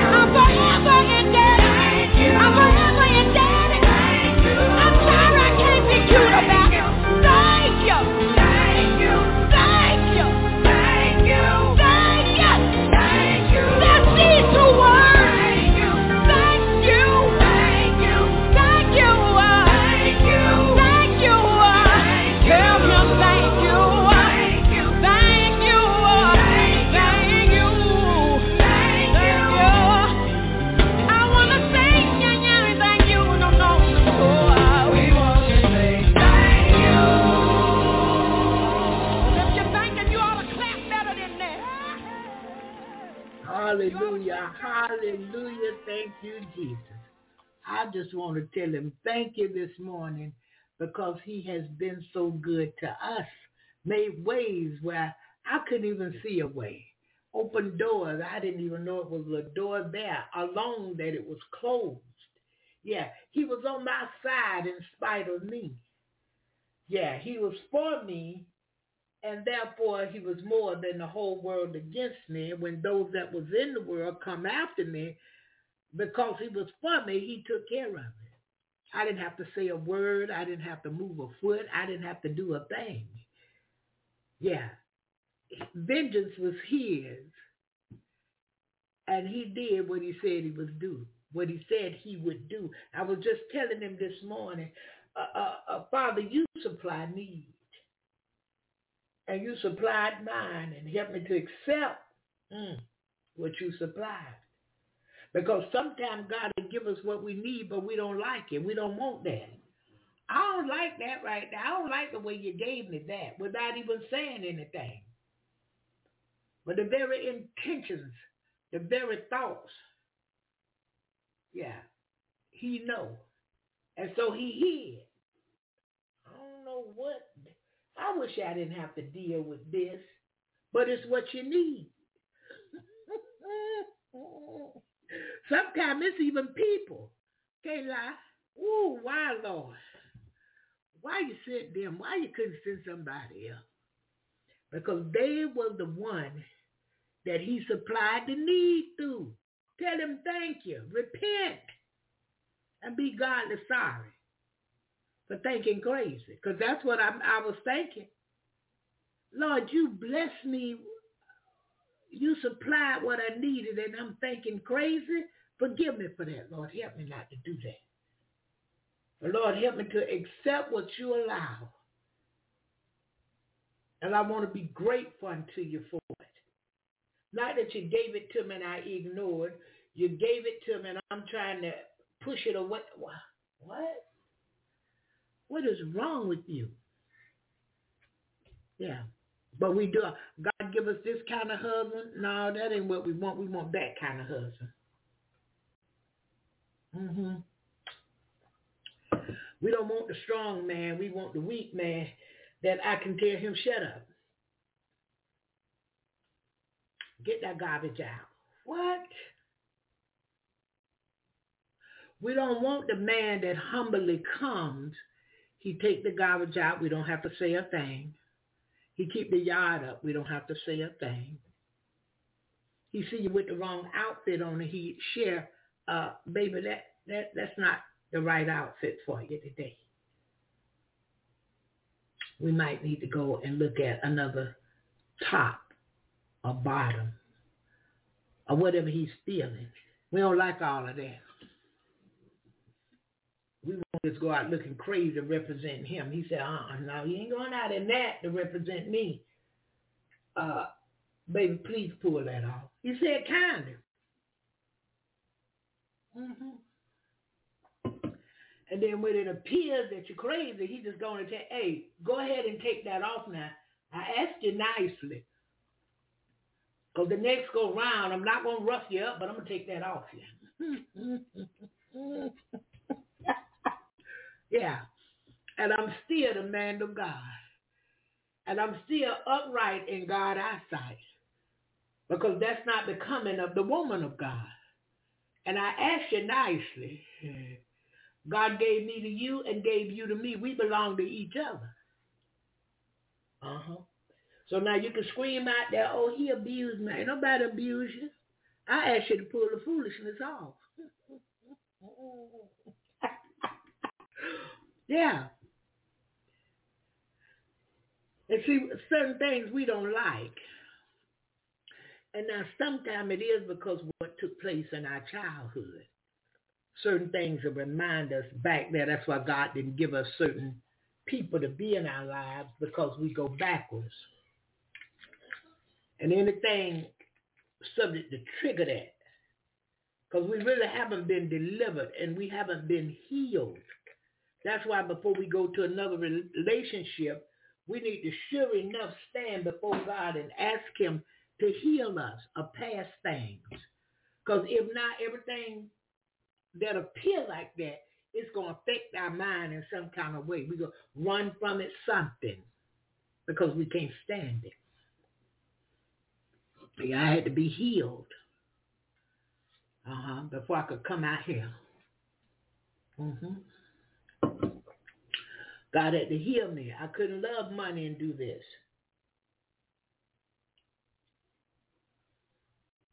I couldn't be selfish and do this. He had to heal me, and that he did. And now it's for the people. Nothing is for Barbara other than to please God. Yeah. And I thank him this morning. Yeah. No jealousy, no envy of other people, none of that. I thank God for it. Thank God for his love. Because in order to be his, we got to be like him. We got to have his DNA in us, which is love, for God is love. Hallelujah. I love that scripture, John. Uh-huh. First John chapter 4. I love all that down in there. And I hold on to many things. And some things you hear me say over and over again because it means so much to me that God did this for us. I'm not the only one he did it for. Hallelujah. Thank you, Jesus. And so we're grateful unto him for shining his light on us. Uh, we're grateful him, for him for reminding us about a beautiful message. The wolf is at the door to remind us. Morning prayers that help us to keep our mind on him and in the direction we believe that pleases him. Prayers. Hallelujah. Because sometimes we have to get away from the family stuff. Because all we want is for God to give. But when it comes to giving him, all we can give him is what's natural.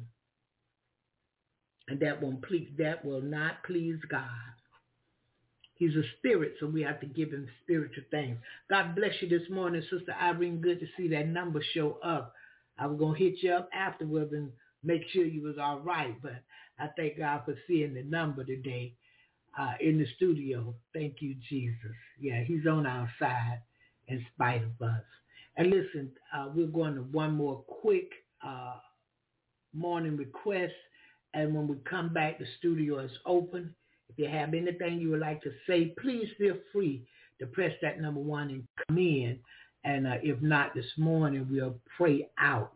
And we pray the Lord, we'll get out very early. And we pray the Lord bring us back Monday morning, 7 a.m. Eastern Standard Time, because I'll be gone tomorrow.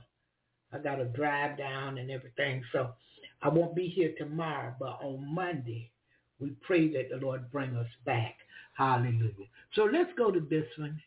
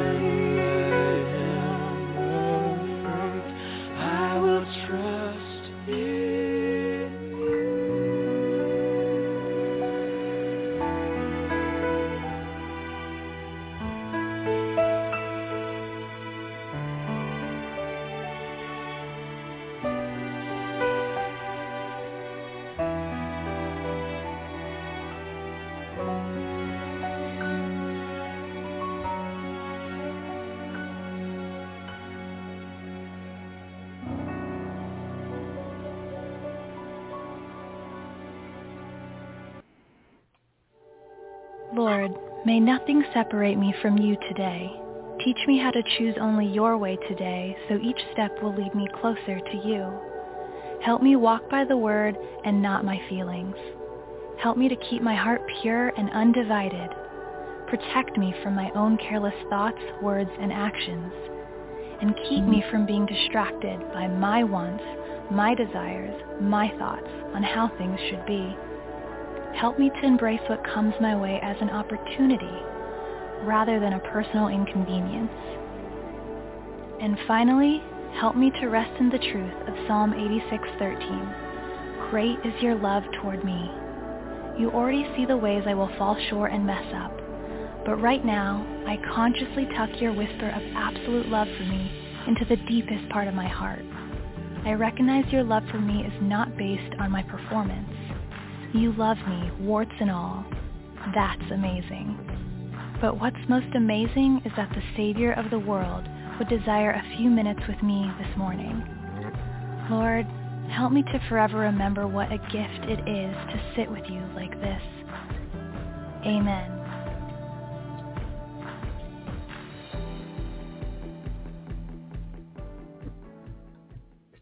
Hallelujah. Hallelujah. What a beautiful prayer. Quick and to the point. Yeah, nothing uh, long and drawn out.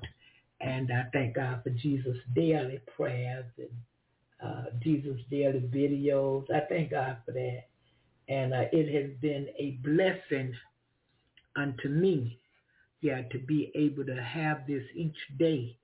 And uh, some days I'm going back over stuff like uh, today I want to play uh, her prayer, Lisa uh, Us.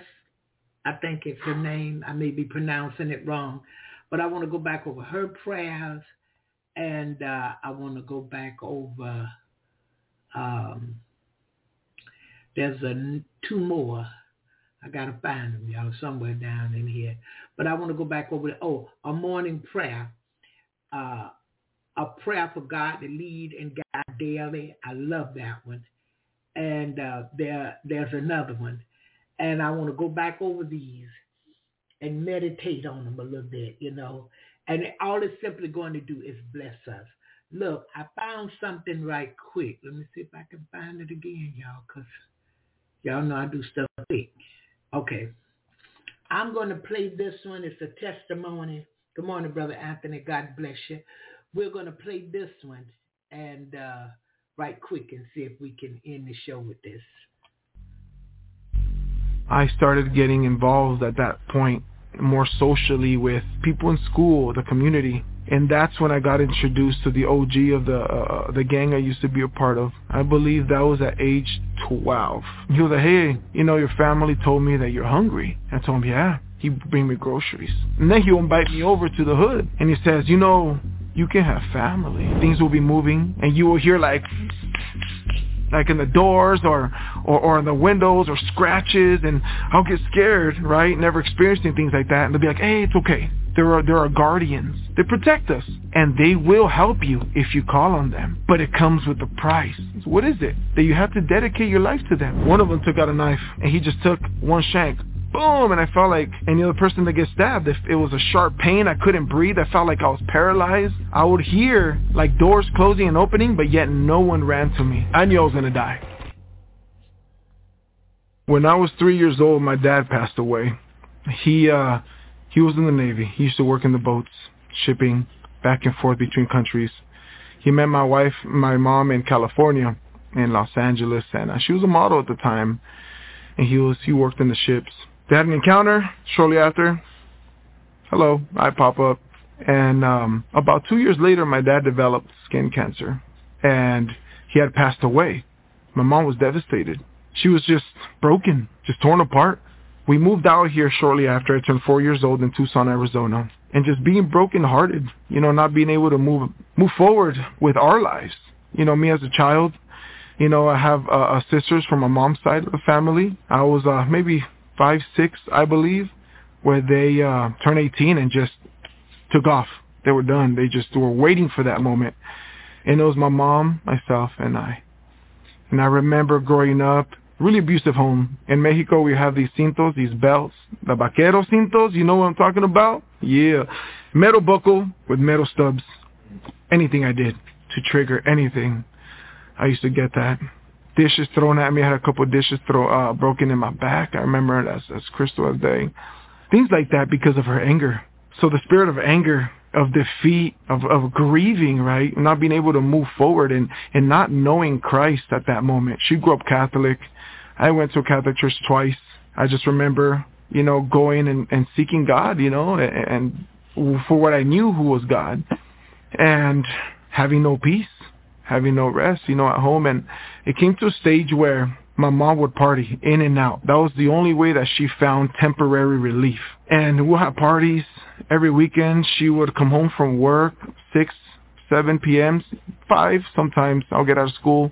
Back in the day when school used to get off at 1.15 p.m., you know, not 3.10. And then uh, third grade, key to the house. Second grade, key to the house. Walking home, I lived right in front of the school. The crosswalk lady used to just, you know, watch me go inside the house and just wait for my mom. I remember my mom used to um come home from work and I eat once a day. I eat whatever's at school and then she'll bring me a meal from the restaurant, which was her meal, so she wouldn't even eat. Just so I can eat. And she would walk to the door and be just stumbling drunk, throwing up everywhere, you know, at times and um sometimes, you know, I would say fifty fifty. She would walk through the door and um just start yelling. You know, that you clean the house, that you mop, that you sweep, that you do the dishes, that you dirty, because you eat all the time, that you do your homework. Let me see your homework. One little thing I did wrong was a beating, big, severe beating. And um at times she would just throw up. She would walk in, running inside the house, trying to go to the bathroom and just throw up all over me. I remember I'd be like, hi, Ma, you know, hola, Ma, ¿cómo te fue? You know, how you doing? How's your day? And running towards her and then, you know, down my face, my hair. I remember just thinking, my mom is sick. You know, she's always so sick. I would take her to the bathroom. You know, she would be at the blackout stage already. Her when your eyes are kind of like just fluttering, rolling back. And I'll clean her off the best I could. Take off her shirt, her pants, lay her down, cover her. You know, as a kid, right? Six, seven, eight. Clean up the house, shower, and go back to watching Power Rangers or Batman in a dark house by myself. No friends, no family, nothing. Just myself. And I just most positive thing I can think, you know. Oh, she's sick. I hope she gets better. Um, it's okay. You know what I mean? We're going to go play sometime. We're going to hang out. It happened occasionally when she was sober. But usually when she we were flatline broke, broke and the restaurant wouldn't give her alcohol or nothing. And I was grateful for those times. And one thing that I that I noticed that led me to my addiction at eight years old, I was an alcoholic at eight, I see the beer bottles laying around, right? Just laying around the counters, the table, botellas de Jose Cuervo, Bacanora, which is Mexican moonshine. Just everywhere. And to me, it was a norm. You know, the Word of God says to teach our children, you know, in the way they should go so they don't depart from it. But what was I learning? Drinking, cigarettes. I started to pick up on that. It's normal. I'm thirsty. Instead of getting sink water, I'm gonna get one of the beers, like my mom does. It's it's it's a soda. It's like a Sprite. You know, we learn habits like that. I used to drink it, and I remember I did not like it. It would make me burp all the time. It was disgusting, and I'll drink like the alcohol, and it'll burn my throat, and it would be like hurting and pain for a couple of days, or scratchy. I would cough all the time. School thought I was sick all the time, and that's when I started experiencing getting drunk at eight years old. And to me, my mom never noticed really when the when the bottles were would be low because to her, oh, I must have drank a lot last night. When the beers, sometimes I'll get beat because she would notice certain things, you know, certain beers laying around because I would get drunk and I'll fall asleep. And I got sucked in deeper and deeper into addiction and alcohol. And I remember just feeling really sick, feeling like my skin was turning red until I started learning the side effects of alcoholism and the withdrawals and I started getting really angry all the time and and I don't know that I was so so depressed but I would cry for no reason. My emotions would be fluctuating all over the place and I remember that it felt like something was yanking me from within my body my like like my soul was twisting and you know straining or, or, or just getting rid of the water from a towel. And it was painful. Then I would slow down and I thought that if I smoked it would go away because every time my mom drank, she would smoke cigarettes. So I'll go in the backyard. I'll get dried grass because it's Arizona. Our normal day is 104, right? And I would crumble it or just get it and get a piece of paper for my notebook and I would roll it up. I would roll it up and I would even lick it, but it wouldn't stick. So tape it and I would smoke it. So who knows, man? I got a, uh, I mean, I got a farm of grass probably, you know, that I smoked and and thinking that it would help me, but it would make me sick and I'll throw up and just feel nasty and I'll go to sleep because that's what my mom does and wake up feeling worse, go to school and I love school. Shortly after that, you know, it was a continuous cycle. The parties got longer. I remember my mom tried to find um love in other men and they would come to the house. I would be in my room sleeping or hanging out and I would hear things, I would see things. There'll be the women, you know, that'll come to the parties and the men that would, you know, utilize our rooms, you know, no explanation needed with that being said, I see my mom as well. She had a relationship with this man, which they're really good friends now, and you know, I mean, everything's straight. He would beat her. He would beat her, and I, I remember I'd try to run to my mom, and I would grab her, and you know, turn around and try to like shelter her. You know, me at that point being like 10, 11, trying to fight back, but you know, getting smacked and never oh, close-fisted punched, but I would get beat with her. And I remember uh, this one time where we were both we both got smacked really hard. My mom went flying, hit her head, you know, bruised face. I got backhanded across the head this way, and we were both backs behind the wall. My mom was like, you know, curled up with me, you know what I mean? And and I'll be trying to like be brave for her, but I was afraid. And we would we locked ourselves into this room because we ran in there, and he was banging on the door. Pa, abre la puerta, abre la puerta, vamos a morir todos. We're all gonna die. Open the door and my mom crying and, and me, leave, leave, but in Spanish, lárgate, vete, vete, déjanos en paz, and, and just crying and so afraid that I was going to die. I uh, legitly believed being nine, ten years old that I was going to die uh, with my mom. And, and my mom's like, it's okay, Polito, todo bien, you know, just he'll go away and eventually it will stop. And we would sleep there. And I wouldn't go to school and my mom would make the brave effort because we had two doors to go out the side to see if he was there. Or sleeping in the couch at times. At times he would leave door open in the front door. And then we'll have a breather for a couple hours until he was sober up and what happened? That was his first question. Many times um he knew what happened. I started getting involved at that point more socially with people in school the community and that's when I got introduced to the OG of the uh, the gang I used to be a part of, you know, and um, I believe that was at age 12 that I started talking to this OG, which is the leader of this of this gang, right? There was a nasty gang war. That was back in the times where gang members used to walk the streets, red, blue, or brown, back and forth in groups. And it's not for the street, it's for the business happening in the street. That's why thugs want to take over territory they don't care about the streets or the houses. They care about the drug labs, the prostitution homes, the the bricks and the yayo and and and and and the marijuana, all that stuff that was hiding in the houses because there were stash houses, and cops never knew about it. That's why gang members would take over neighborhoods. You know, and a lot of people didn't know that. They just thought it was about a color in the neighborhood. It wasn't. Having that said, I remember he came to my house once. He was like, "Hey, you know, your family told me that you're hungry." And I told him, "Yeah." I'm very hungry. What do you eat? I remember our fridges used to be empty. There would be a gallon of milk here and there and bread and cheese and it would just just go bad and I would go to the fridge. I wouldn't even ask my mom for food, being afraid that I was going to make her upset. I would pick the, the molded parts of the bread and put cheese and eat that. Or I'll pick the wrong parts of the brick of cheese and just bite it. Sometimes we didn't have food and I would just drink water and water trying to get full and it was a temporary fool, but it only made me feel worse. Like when you're so hungry, and I didn't know what to do. And the cafeterias ladies will pack up like two extra lunches on the weekends because they knew that I didn't really eat over the weekend. I didn't know about social workers and uh, therapists and asking for help at that time. It was just, oh, this is normal, right? I didn't ask questions. I didn't stick around to see other kids' parents or anything like that. I would just go home. So with that being said, he'd bring me groceries. I thought he would do the first two, three visits. And then he'll invite me over to the hood. And he says, you know, you can have family. You can be family.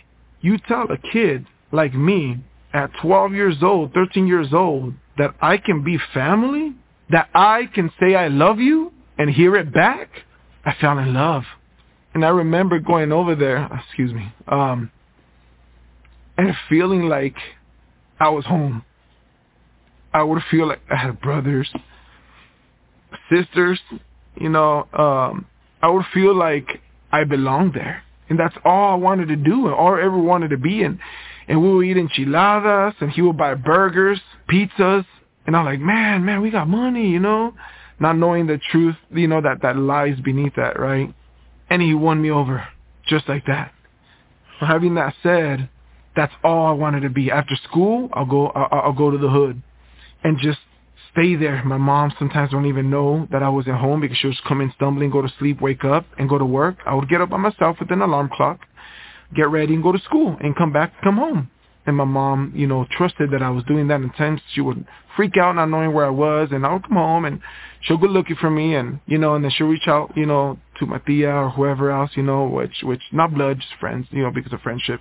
When we came to Tucson, and they'll be like, oh, he's over here as I got older, I started being involved more within the gang, you know, the gang affiliated members and I would see hood fights in the park there. I'll be a part of those hood fights where opposite gangs will meet up, no guns allowed. We're gonna fight this like men's, right? There'll be there'll be people with chains, with baseball bats and you know, I would um see a lot of things. Backpacks going back and forth, coming in and out of houses as I as I go to school, or as the other uh, uh, uh, other other thugs we know would go or whatever, you know, transporting things. I, I would witness these things and and other stuff. And I thought that all right, this is how you make a living as a grown adult. You know, and they would say, you know what, you don't have to work no no full time job. You don't have to go to school. We make more money than doctors. We make more money. Yet it was all coming with a price. I just began to store all my riches here on earth, money, and I made so much money to not see it now, and and drugs and alcohol, and I'll get homeless people to go and buy alcohol for me, and, and the other hood members as well, and they will come out and not give us our money back, so we would jump them, beat them to a pulp, and and take our money back, and and take their money, and just go to some abandoned complex and just just begin to get high, you know, begin to drink, but at that moment at school, I, I bumped into this one kid, right? We were playing some sport. I would lie if I told you what sport it was, but I know that we were out in the field. Come to find out, he was on my team. I talked to him, right? And he lived in my street. He was around my age. I was a year older than him. And he told me, hey, we should hang out. It's just me and my brothers. It would be cool since we lived together pretty much in the same street.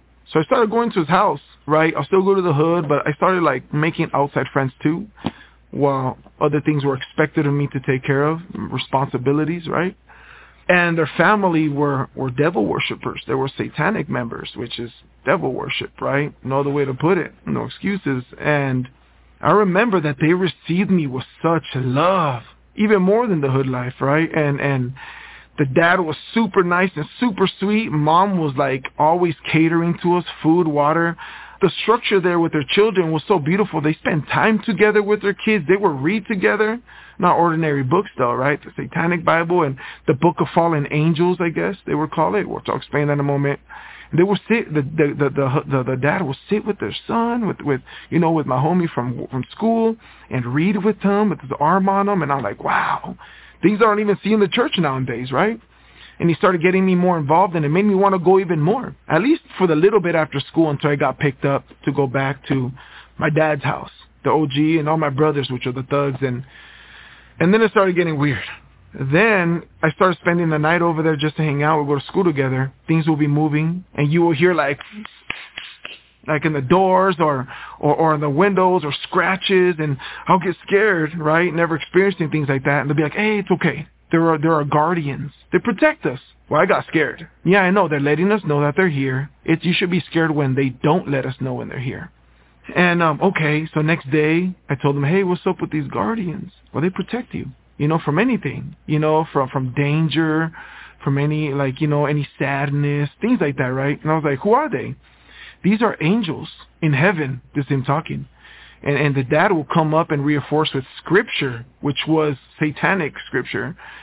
And he will say, these are the angels that came down from heaven for us. Because God wouldn't do anything. God would just watch and let the downfall take us down and set its roots and just get worse for us. And next thing you know, we're destroyed from inside out and God will do nothing. And I'm like, man, God, the creator, I guess? I'm like, yeah, that's crazy. He's supposed to be a good guy. you know, and he'll just keep going on with that, right? True colors. And so these angels came down because they had compassion for us and they want to help us with their supernatural power and protect us and give us give us power to like raise more up to send them out to protect others from God because and from other angels and things like so he was explaining that the angels are pretty much Jesus in a sense coming down for us to save us. Now, Paul, was this the first time that you remember hearing about God? It was. I remember going to a Catholic church um because the only I, I I went in twice. You know, the first time, you know, we almost get drowned by the by the by the preacher, you know, in the baptism, you know, and then the second time was because my mom wanted it out of addiction. She didn't want to drink no more, and we would do the same old rituals, you know, you know, get on our knees, everybody repeat, you know, go looking for God rather than understanding that God's here looking for me, right? Relationship. Other than that, that's my first time hearing, you know, about demonic and I didn't know about Jesus and nothing like that. It was mi Diosito Santo. That's all I knew. So what would someone my age or even you do if you didn't know God and you're going through beatings and and depression and addiction and and low self-esteem and you're told that you're worthless right? You shouldn't even been born and and things like that right? You know you're a piece of trash and you're going to grow up to go to prison one day. And you know that's what you know uh, uh, my sisters from my mom's side told me once because the lifestyle I was living you're going to go to prison you're going to die in prison. That's who you're going to be. Just just prophesied negative things over me right? Glory to God I'm here now. And and um what'd you do if you heard that there's an angel, not knowing the truth, that came down from heaven that can protect you. I sought after it. And I told this man, I would like protection at my home because I get beat really bad. I don't have food to eat. I eat in the cafeteria. I beat up other little kids and take their food because I'm still hungry because they won't just give it to me. So if I'm mean to them, they'll give it to me and I just need help. And he said, I'm sorry you're going through that. Look at son. First time someone called me son sit down. And then he put his arm around me. And my buddies, all the brothers are walking around, right? Well, he one was four years younger than, than the one I knew. You know, they wouldn't even bother me. They were so okay with it. And he would tell me, this is a book with so many angels and they will help you if you call on them. They will be there, but it comes with a price. What is it? That you have to dedicate your life to them. If they're helping you out of the goodness of their heart, why would you turn away from them? That's like not appreciating them. And they're angels. And you have to give something up. Like, what do you mean? Just bring me anything that you love. It can be whatever it is. So I'll bring my little Power Rangers. I remember the first Power Ranger episode. I'll bring it to them, the, the, my most treasured possession. It could have been a toy. It could have been whatever. They don't care. You just have to give whatever you love the most. And he exchanged it for that book. And he said, read this page, read that page, read that page, five, six times until you feel peace. So I read this page and a half of this angel that protects against pain and anger and everything else that has that's affiliated with with what causes depression and fear. And in the end, I had to recite this. It was so wicked, pretty much telling it to come up and come into my life that like you do with Jesus. It was it was such a replicated image of the Bible. It was disgusting. I would read it and my hairs would stand up. And you have to invite them into the into your heart right? Open the door of your heart. He would always say that to everybody. Pretty much connect. He said that to your kids, you know, feel. And things got worse. You know, in my house, my radio, those old school Sony radios with the boom boxes and the knobs, ooh, I love those. It will turn on into like a heavy metal radio station, KFMA and all this stuff, right, that plays like Slipknot and all this other satanic music. And my door will have scratches. So I'll recite more scripture, more, more satanic scripture and read more pages in regards to like protection against evil spirits. And soon after, I will see six super huge demonic figures. I can see the body outline like I can see you right now, but I couldn't see a face. I would have this paralysis over my body that I couldn't move. It was hard for me to breathe. I would like if something was like pushing in my chest, right? I would see the sides of my bed pressed down and and I'll close my eyes and I'll try to scream, Ama, Ama, but it was like if I couldn't speak, fear. And I'll let a squeal out or a scream out, here comes my mom running, very upset, right, hungover. Why are you screaming? And I started telling her about this, and I started. She started taking me to Catholic churches, and it'll get worse. I'll go to Christian churches, some that still stand now. They'll pray over me, wouldn't go away. And I don't remember none of the message. Like it was like if I had earplugs on uh, when I was in church. I couldn't remember nothing. I can barely even hear nothing. I don't remember ever hearing about the name of Jesus. Like if the demonic entities were like trying to hinder that, right? Mm. When a lot of people think that demons can't come into the church. Nothing worked. I went back and talked to him and he said, well, this is bad. You know, it seems like you're under attack. We need to give a sacrifice. And they said that they did it weekly. So he says, come on the weekend, on a Saturday, I don't work, and I'll go over there. And the house was empty. And I'll go. And the dad opened the door. Oh, come in, son. I'm like, hey, thank you.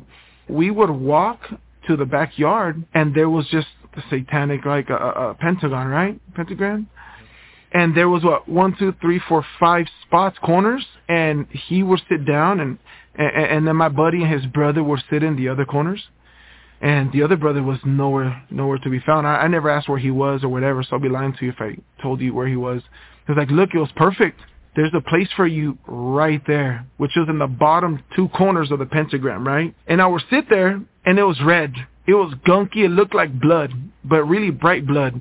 But I can't tell you that it was blood because I didn't see them lay it out. But it, I'll tell you what, I'm almost positive it was blood. Sit down.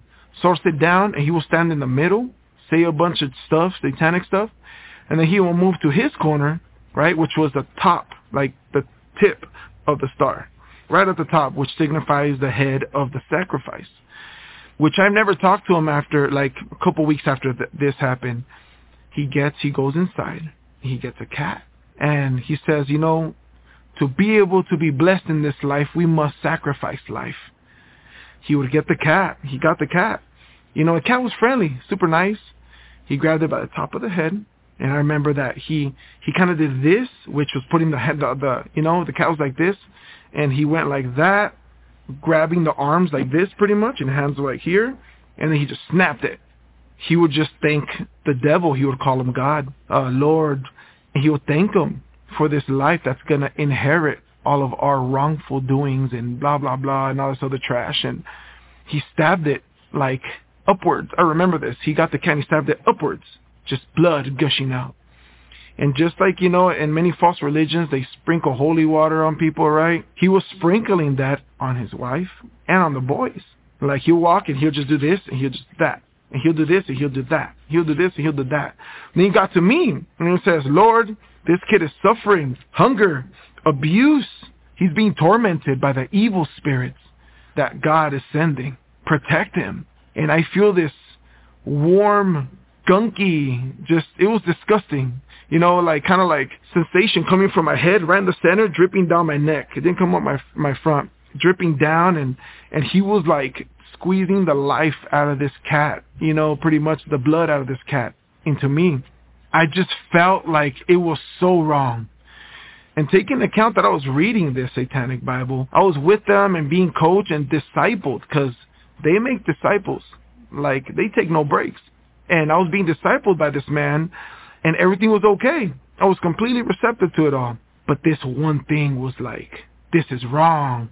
It was hard to breathe and I don't know if you ever felt that when something goes wrong, it's you're like, like, I'm, I'm leaving, you know? And I stayed there and we finished it. He drank a little bit of the blood, you know, and um I was just shocked, you know, and it was over. I got up I went to go shower in his house. He gave me another outfit. He kept my outfit. He washed it, returned it the next day. I didn't want to go back over there. I knew that it was wrong what happened because if this is really a good God and, you know, which is the devil and the angels are here to protect me, why would you kill this cat? Not knowing, right, a lot of, uh, uh, uh of the meaning of it and what they were replicating, you know, because the Bible says that the devil's an imitator, right? And then that's when things got nasty I started getting bruises in my body. My back would burn really bad and I'll have scratches. I cried to my mom for help and that's where she slowed down a little bit in drinking, still being an alcoholic because she would she would see me, right? Really like suffering and afraid and I had no answer. I didn't know what to think.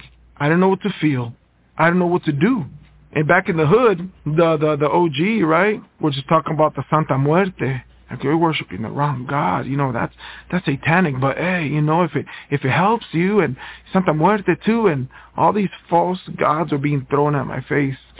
And I was looking for an answer my whole life to never really understand how I can come to a point to understand that there's a way out, like the Bible says.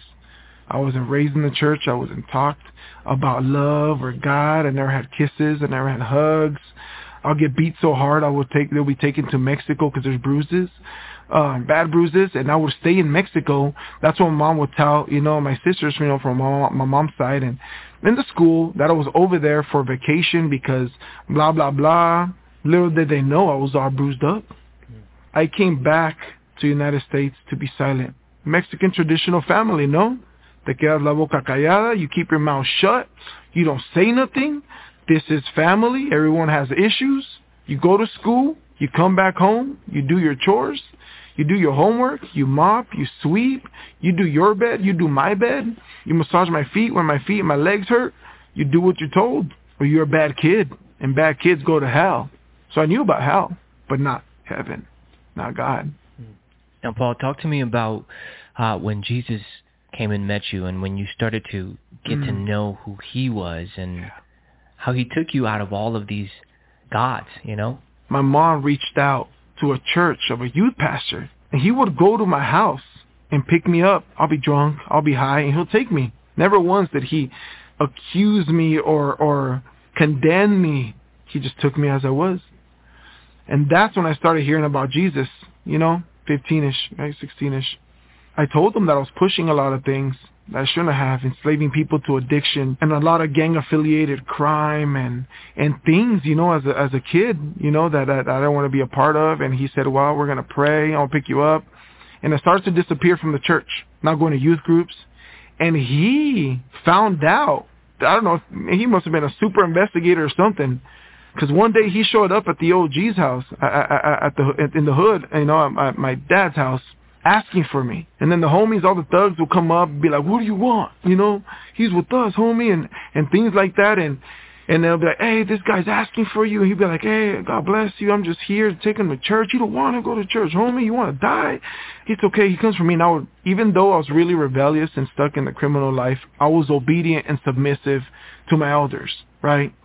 And um, that's one thing my mom taught me, you know, you respect your elders. It's okay. He's here for me. My mom sent him or something.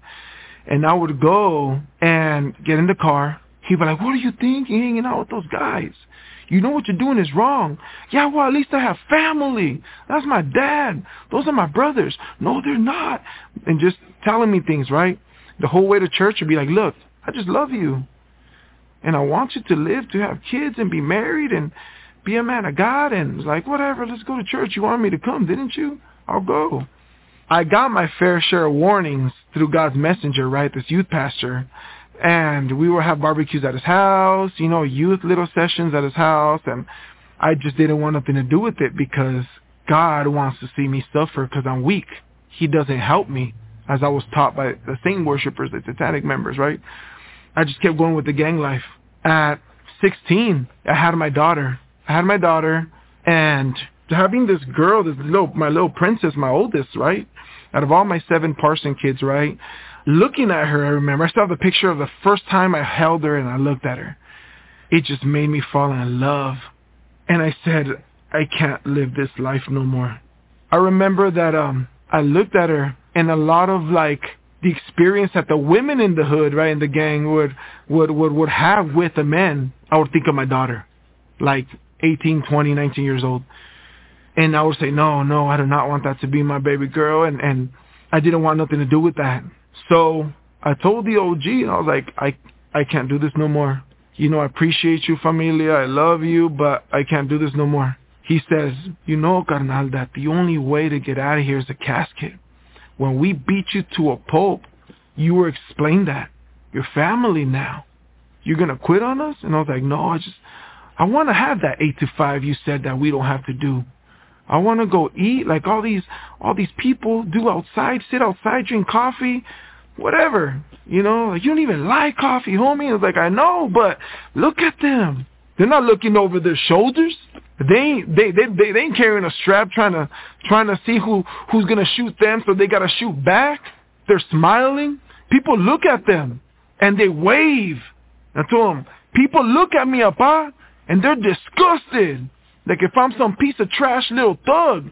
And I am, I told them. I'm a piece of trash. I want to be the dad that this girl needs because I never had a dad. Well, what am I? And it was just an argument, right? And I was like, look, please, I just want to go. I want to work. He said, no.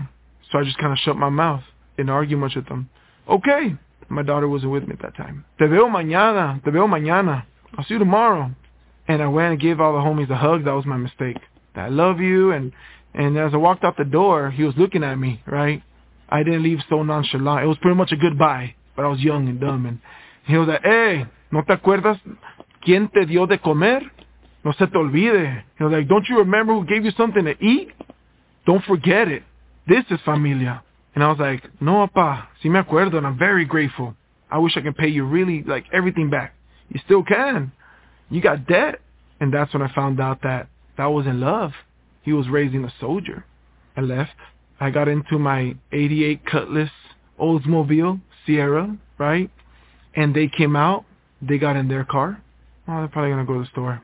I drove out of the hood. They come after, you know, drive behind me. And I, we're all going the same way to get to the freeway. But I made a left turn in another area that goes by a school, right?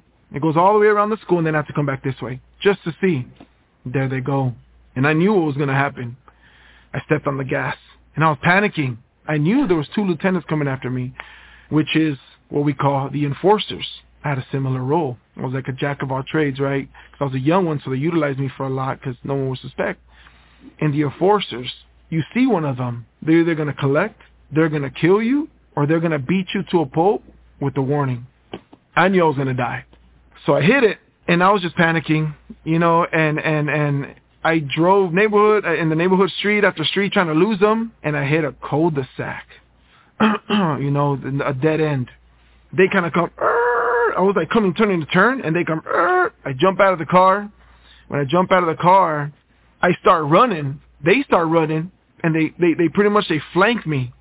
And I was like, look, I just want to live. I just want to be a dad. I just want to love my daughter. I just, I want to, I want to give what I never had to my child. Sorry, carnal, pero we got to do what we got to do, homie. We need every single soldier. We're family. We don't leave each other for dead. I took a beating. One of them took out a knife. I got stabbed here in between the ribs. Glory to God. In my lungs, nothing had touched. It was, it was a stiletto, right? You seen the stilettos, right? And he just, like, come on, let's go, do it. You know, too many people here. And he just took one shank. Boom! And I felt like any other person that gets stabbed, if it was a sharp pain, I couldn't breathe. I felt like I was paralyzed. Um, every single movement hurt. And the cartilage in between the ribs, I believe, and the and the meat, it lodged in between them, in between there. And in that area, you know, when we carried knives, we carried knives that either had like, you know, the holes in the center or the grooves, so it can just be like butter in and out. But the stilettos are not like that. So it got stuck in there. He was like, let's go. And I remember I was screaming, fighting, trying to, you know, but I could barely move and it was excruciating. And it came to a point where he just put his foot on my rib and yanked it out, ran, jumped in the, in the car, took off, and I was laying there. I was trying to get up and I couldn't. I would hear like doors closing and opening, but yet no one ran to me. They were afraid. I laid there and I was bleeding. I was bleeding out. And it's real talk how people say when you die it's like a, a black dark hole and then life and that's it. Like the Looney Tunes, remember back in the old days? The whole, uh, you know, all dark. That's exactly how it went down. And I remember laying there and I was like, just laying there trying to get up and I couldn't. I felt like I was going to pass out, like the life was being sucked out of my body and, and I was already laying there looking, you know, to the sky and to the heavens. And I was like, God, if you really are good, if you really care about me, if you love me, please save my life. I want to be the father my daughter never had. And if you do this, I will live for you. I woke up in the ED, right, in hospital, and they go and they run, they, you know, they knock on the doctor's office door, and, you know, he's awake, and he comes back, and the doctor's, like, running, and he goes, Paul. He goes, yes. And he goes, we don't understand how you just woke up you lost so much blood that you should not be breathing right now. You should be dead. When you came here, you lost so much blood that your heart should not been able to function. Your brain, you should have been, you should have been a vegetable. Long story short, glory to God, I, I, I left uh, the hospital and I started living for God. I started trying to find an answer. I went to a Catholic church, a couple of other churches, and found no peace. So I ended up going back to that church that I remember. Uh, it's still there. I remember the street when I was a kid that the pastor used to come and pretty much yank me out of the out of the trap houses. It was a Christian. I remember what denomination. I think it was a Baptist church. And I started hearing about Jesus. And then later on, I got a good job at a store before it was Cricket. It was called Jabber Jab Mobile, right? I started selling phones, and that's when I started to have structure and I would miss church. I would not go for a little bit. You know, I'll just be the, the typical bench warmer, right? I'll go and sit down and listen, the spectator.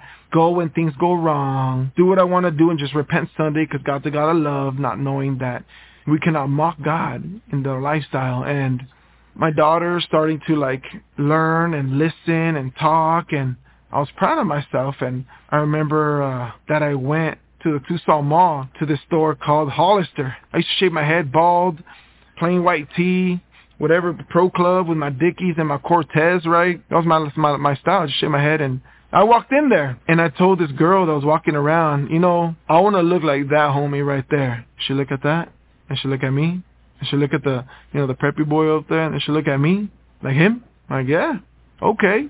And I was like the Ken to the Barbie. She'll have outfits for me and take me to the dressing room and man, I never had a tighter wedgie than those times and and, and I was like, is this normal, right? And and she's like, yeah, this is how they dress. And I was like, am I gonna get a discount? Why? Because these pants are ripped, bro. And they're like, no, that's the style. And and I remember that I walked out and how you know with my daughter, and I remember this man with his family walking by, and he smiled at me, and he did this, and I was like this. And then I learned from him this means like hi or hi. This is more like intimidating. So I started doing this instead. And I did this and instead of being like, what are you looking at, homie? What? You you want a picture? And just getting aggressive, I just, this is what I asked for. And things started coming into place. Things started happening and the Lord started to reveal his way and his love and his mercy. And he took me through uh, uh, You Are Worthy boot camp, right? Because the first thing when I started knowing about God is remembering that I'm so unworthy to even sit in this church. So God taught me self-worth and respect. And, and that's literally the deal I made with God. And I'm so happy that God's a man of his word. He's he's a man's man. He's a man of his word and now I'm here. What happened with the gang, right? Because uh you're in this situation where I mean the way that you leave is in a casket and they tried to kill you, but you lived. What happened with them? So in the 2000s in this gang war, murder, bodies found down South 6, it was all over the news and there was a war between the Bloods and the Crips so the OG died. He was murdered. The whole honor system of we're gonna scrap this in the park. You know, we're gonna, if you die, you die. If you get injured, you're injured. If we win, we win. It was done. It was nothing but instead of walking the streets with chains, baseball bats, and brass knuckles, it was just a 45, a Glock. A gun started coming into play so much. The lieutenants, most of the gang died. That was my ticket out because I was in the run after you know I got a hospital. They knew I didn't die, and because someone had seen me, and then the, the rival gang members had seen me, and but they were too busy trying not to die themselves, protecting the families. I don't know what happened with any of the family or anything like that. The lieutenants died. There's a couple in prison for life, I believe, but I bumped into one at the swap meet, which is an outdoors. People sell their belongings that they don't want in a tent, and you just walk outdoors back and forth. And we looked at each other and I came up to him. He goes, look it, look it. I'm done. I got kids. I'm done. And I was like, no, me too. And I was fresh into the Lord, you know what I mean? That's, I was like 20 something. And uh, like like 21, 22. I got fully saved at 20, free indeed at 21. I became obedient to the word in my lifestyle. And I was like, me too. He goes, you too? Yeah, I'm done. Like a breather. I got goosebumps just thinking about that moment. I was like, me too. He goes, okay, what you been up to, carnal? And I was like, wow, I'm a man of God now. I got saved by Jesus. Oh, Jesus, huh? Yeah, you should go to church. Uh, it's not my thing, but I'm a good person still, so, you know, I'll see you in heaven. And at that point, I was like, yeah, yeah, for sure. And I believed it because I didn't know that it's not by our works, right? It's through our faith, right? Our commitment, our loyalty to God. I look at him and I go, give me your number. He goes, look at SA. I think it's better if we just go our separate way. Shook his hand, bah, bah, you know, right, SA. And we went our separate ways and never seen him again. I don't even remember his name, to be truthfully honest with you. I don't know where he went. I don't remember his face. It was just a complete, like, complete erased moment of my youth with this man. He was more younger to the to the to the to the gang than anything. I was able to get away because no one. I was a grunt. No one remembers you. No one knows your name. You're just you're just a punk running around, whatever. The grunt work. So I didn't have to report to the lieutenants up in the other side or anything. I that was my ticket when I heard they all died and things. I started coming out more going to the swap meet more, going to the movies more, things like that, and didn't have to carry my Ruger, right, my 45, and all the time and things like that. I was more at peace because he kind of told me he was the one that told me what happened that this dude died, that dude died, he's locked up for life for murder, and he's this and he's that, and and that's what happened to the gang. Yeah, it was in Bloods, it was in Crips, but I can reassure you just by looking at me right now, you can probably take a guess. Yeah. Now, Paul, how long have you been walking faithfully with Jesus now? When I made my deal with the Lord, you know, when I just had turned 19ish, you know, after, you know, 18, right? Yeah, 18, 18ish, you know, almost 19ish. Um, I was just the same old man, a Christian that makes promises when he's scared. Forget about it later. When I was in 20, 21, 20, that's when I became free indeed. That's not just when, you know, when I honored John 8:36, right? You know, he was son sets free is free indeed. But I started living it by reinforcing it with James 1:22, which says, "Do not merely be a hearer of the word, but a doer, yet deceiving yourself." That's when I started. I backslid 27, 28. It's been, I'm 35, bro. You know, I'm already growing white hairs, and my memory is going with it. I would say, if I had to say faithfully as of now, without stumbling, a couple years, yeah, years, years, years. But knowing God and living with God, give or take 13. Amen. Can you, uh, just in a nutshell, you know, what has Jesus done in your life? You went through a lot. You know, you got involved in witchcraft, you know, almost unintentionally, you know, it was introduced to you. So a lot of uh, traumatic things in your life, a lot of things that would leave people either in jail um, or dead, right? And um, um, you're able to be here alive, testify yeah. That Jesus saved you. But if you could kind of give it. Hallelujah. Hallelujah. What an excellent testimony. Oh, God did great things for him.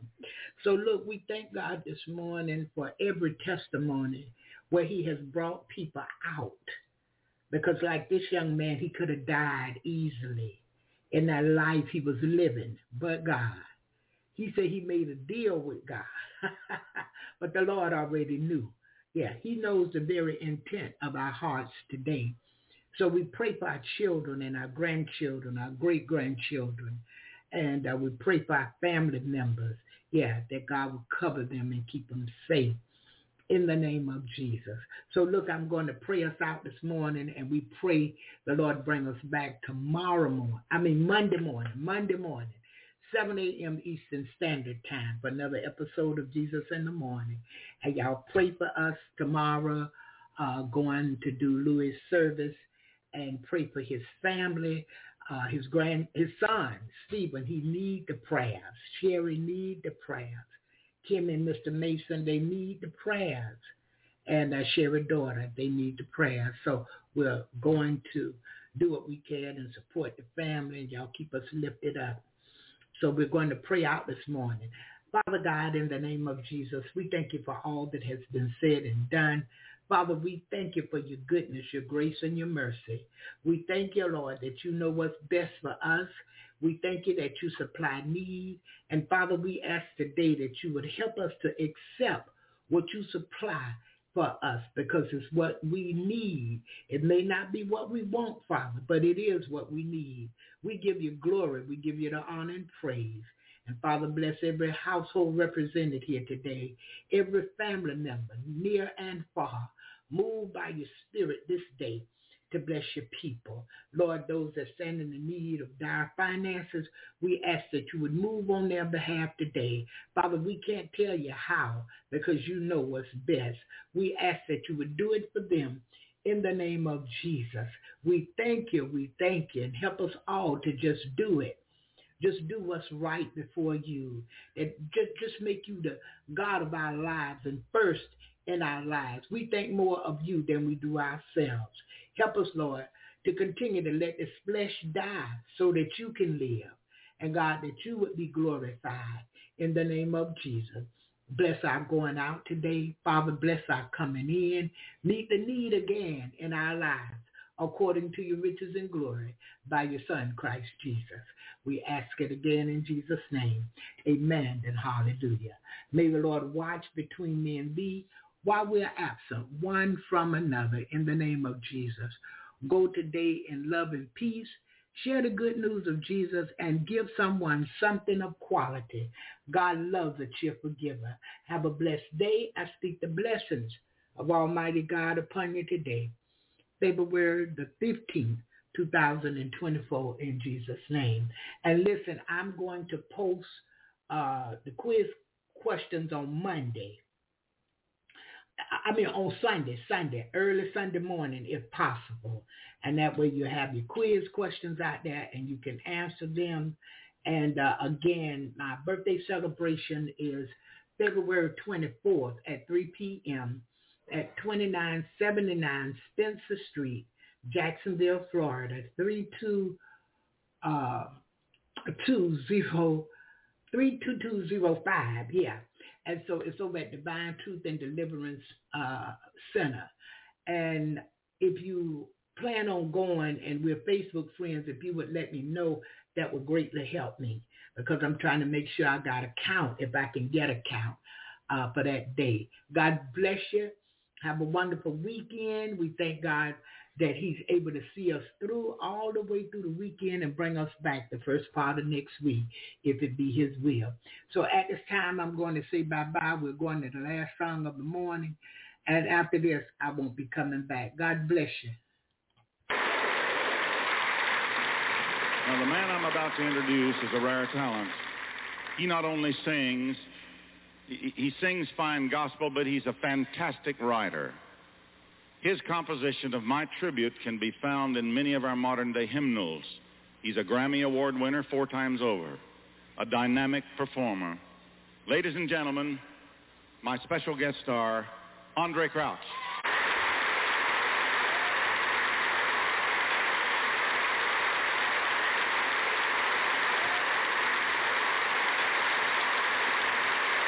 I'm so glad for the very promise of the Lord. And whether you believe it or not, we can really say a song that I put together some time ago, but it says, soon and very soon, we're going to see the King. If you feel like clapping hands, do so. It's okay.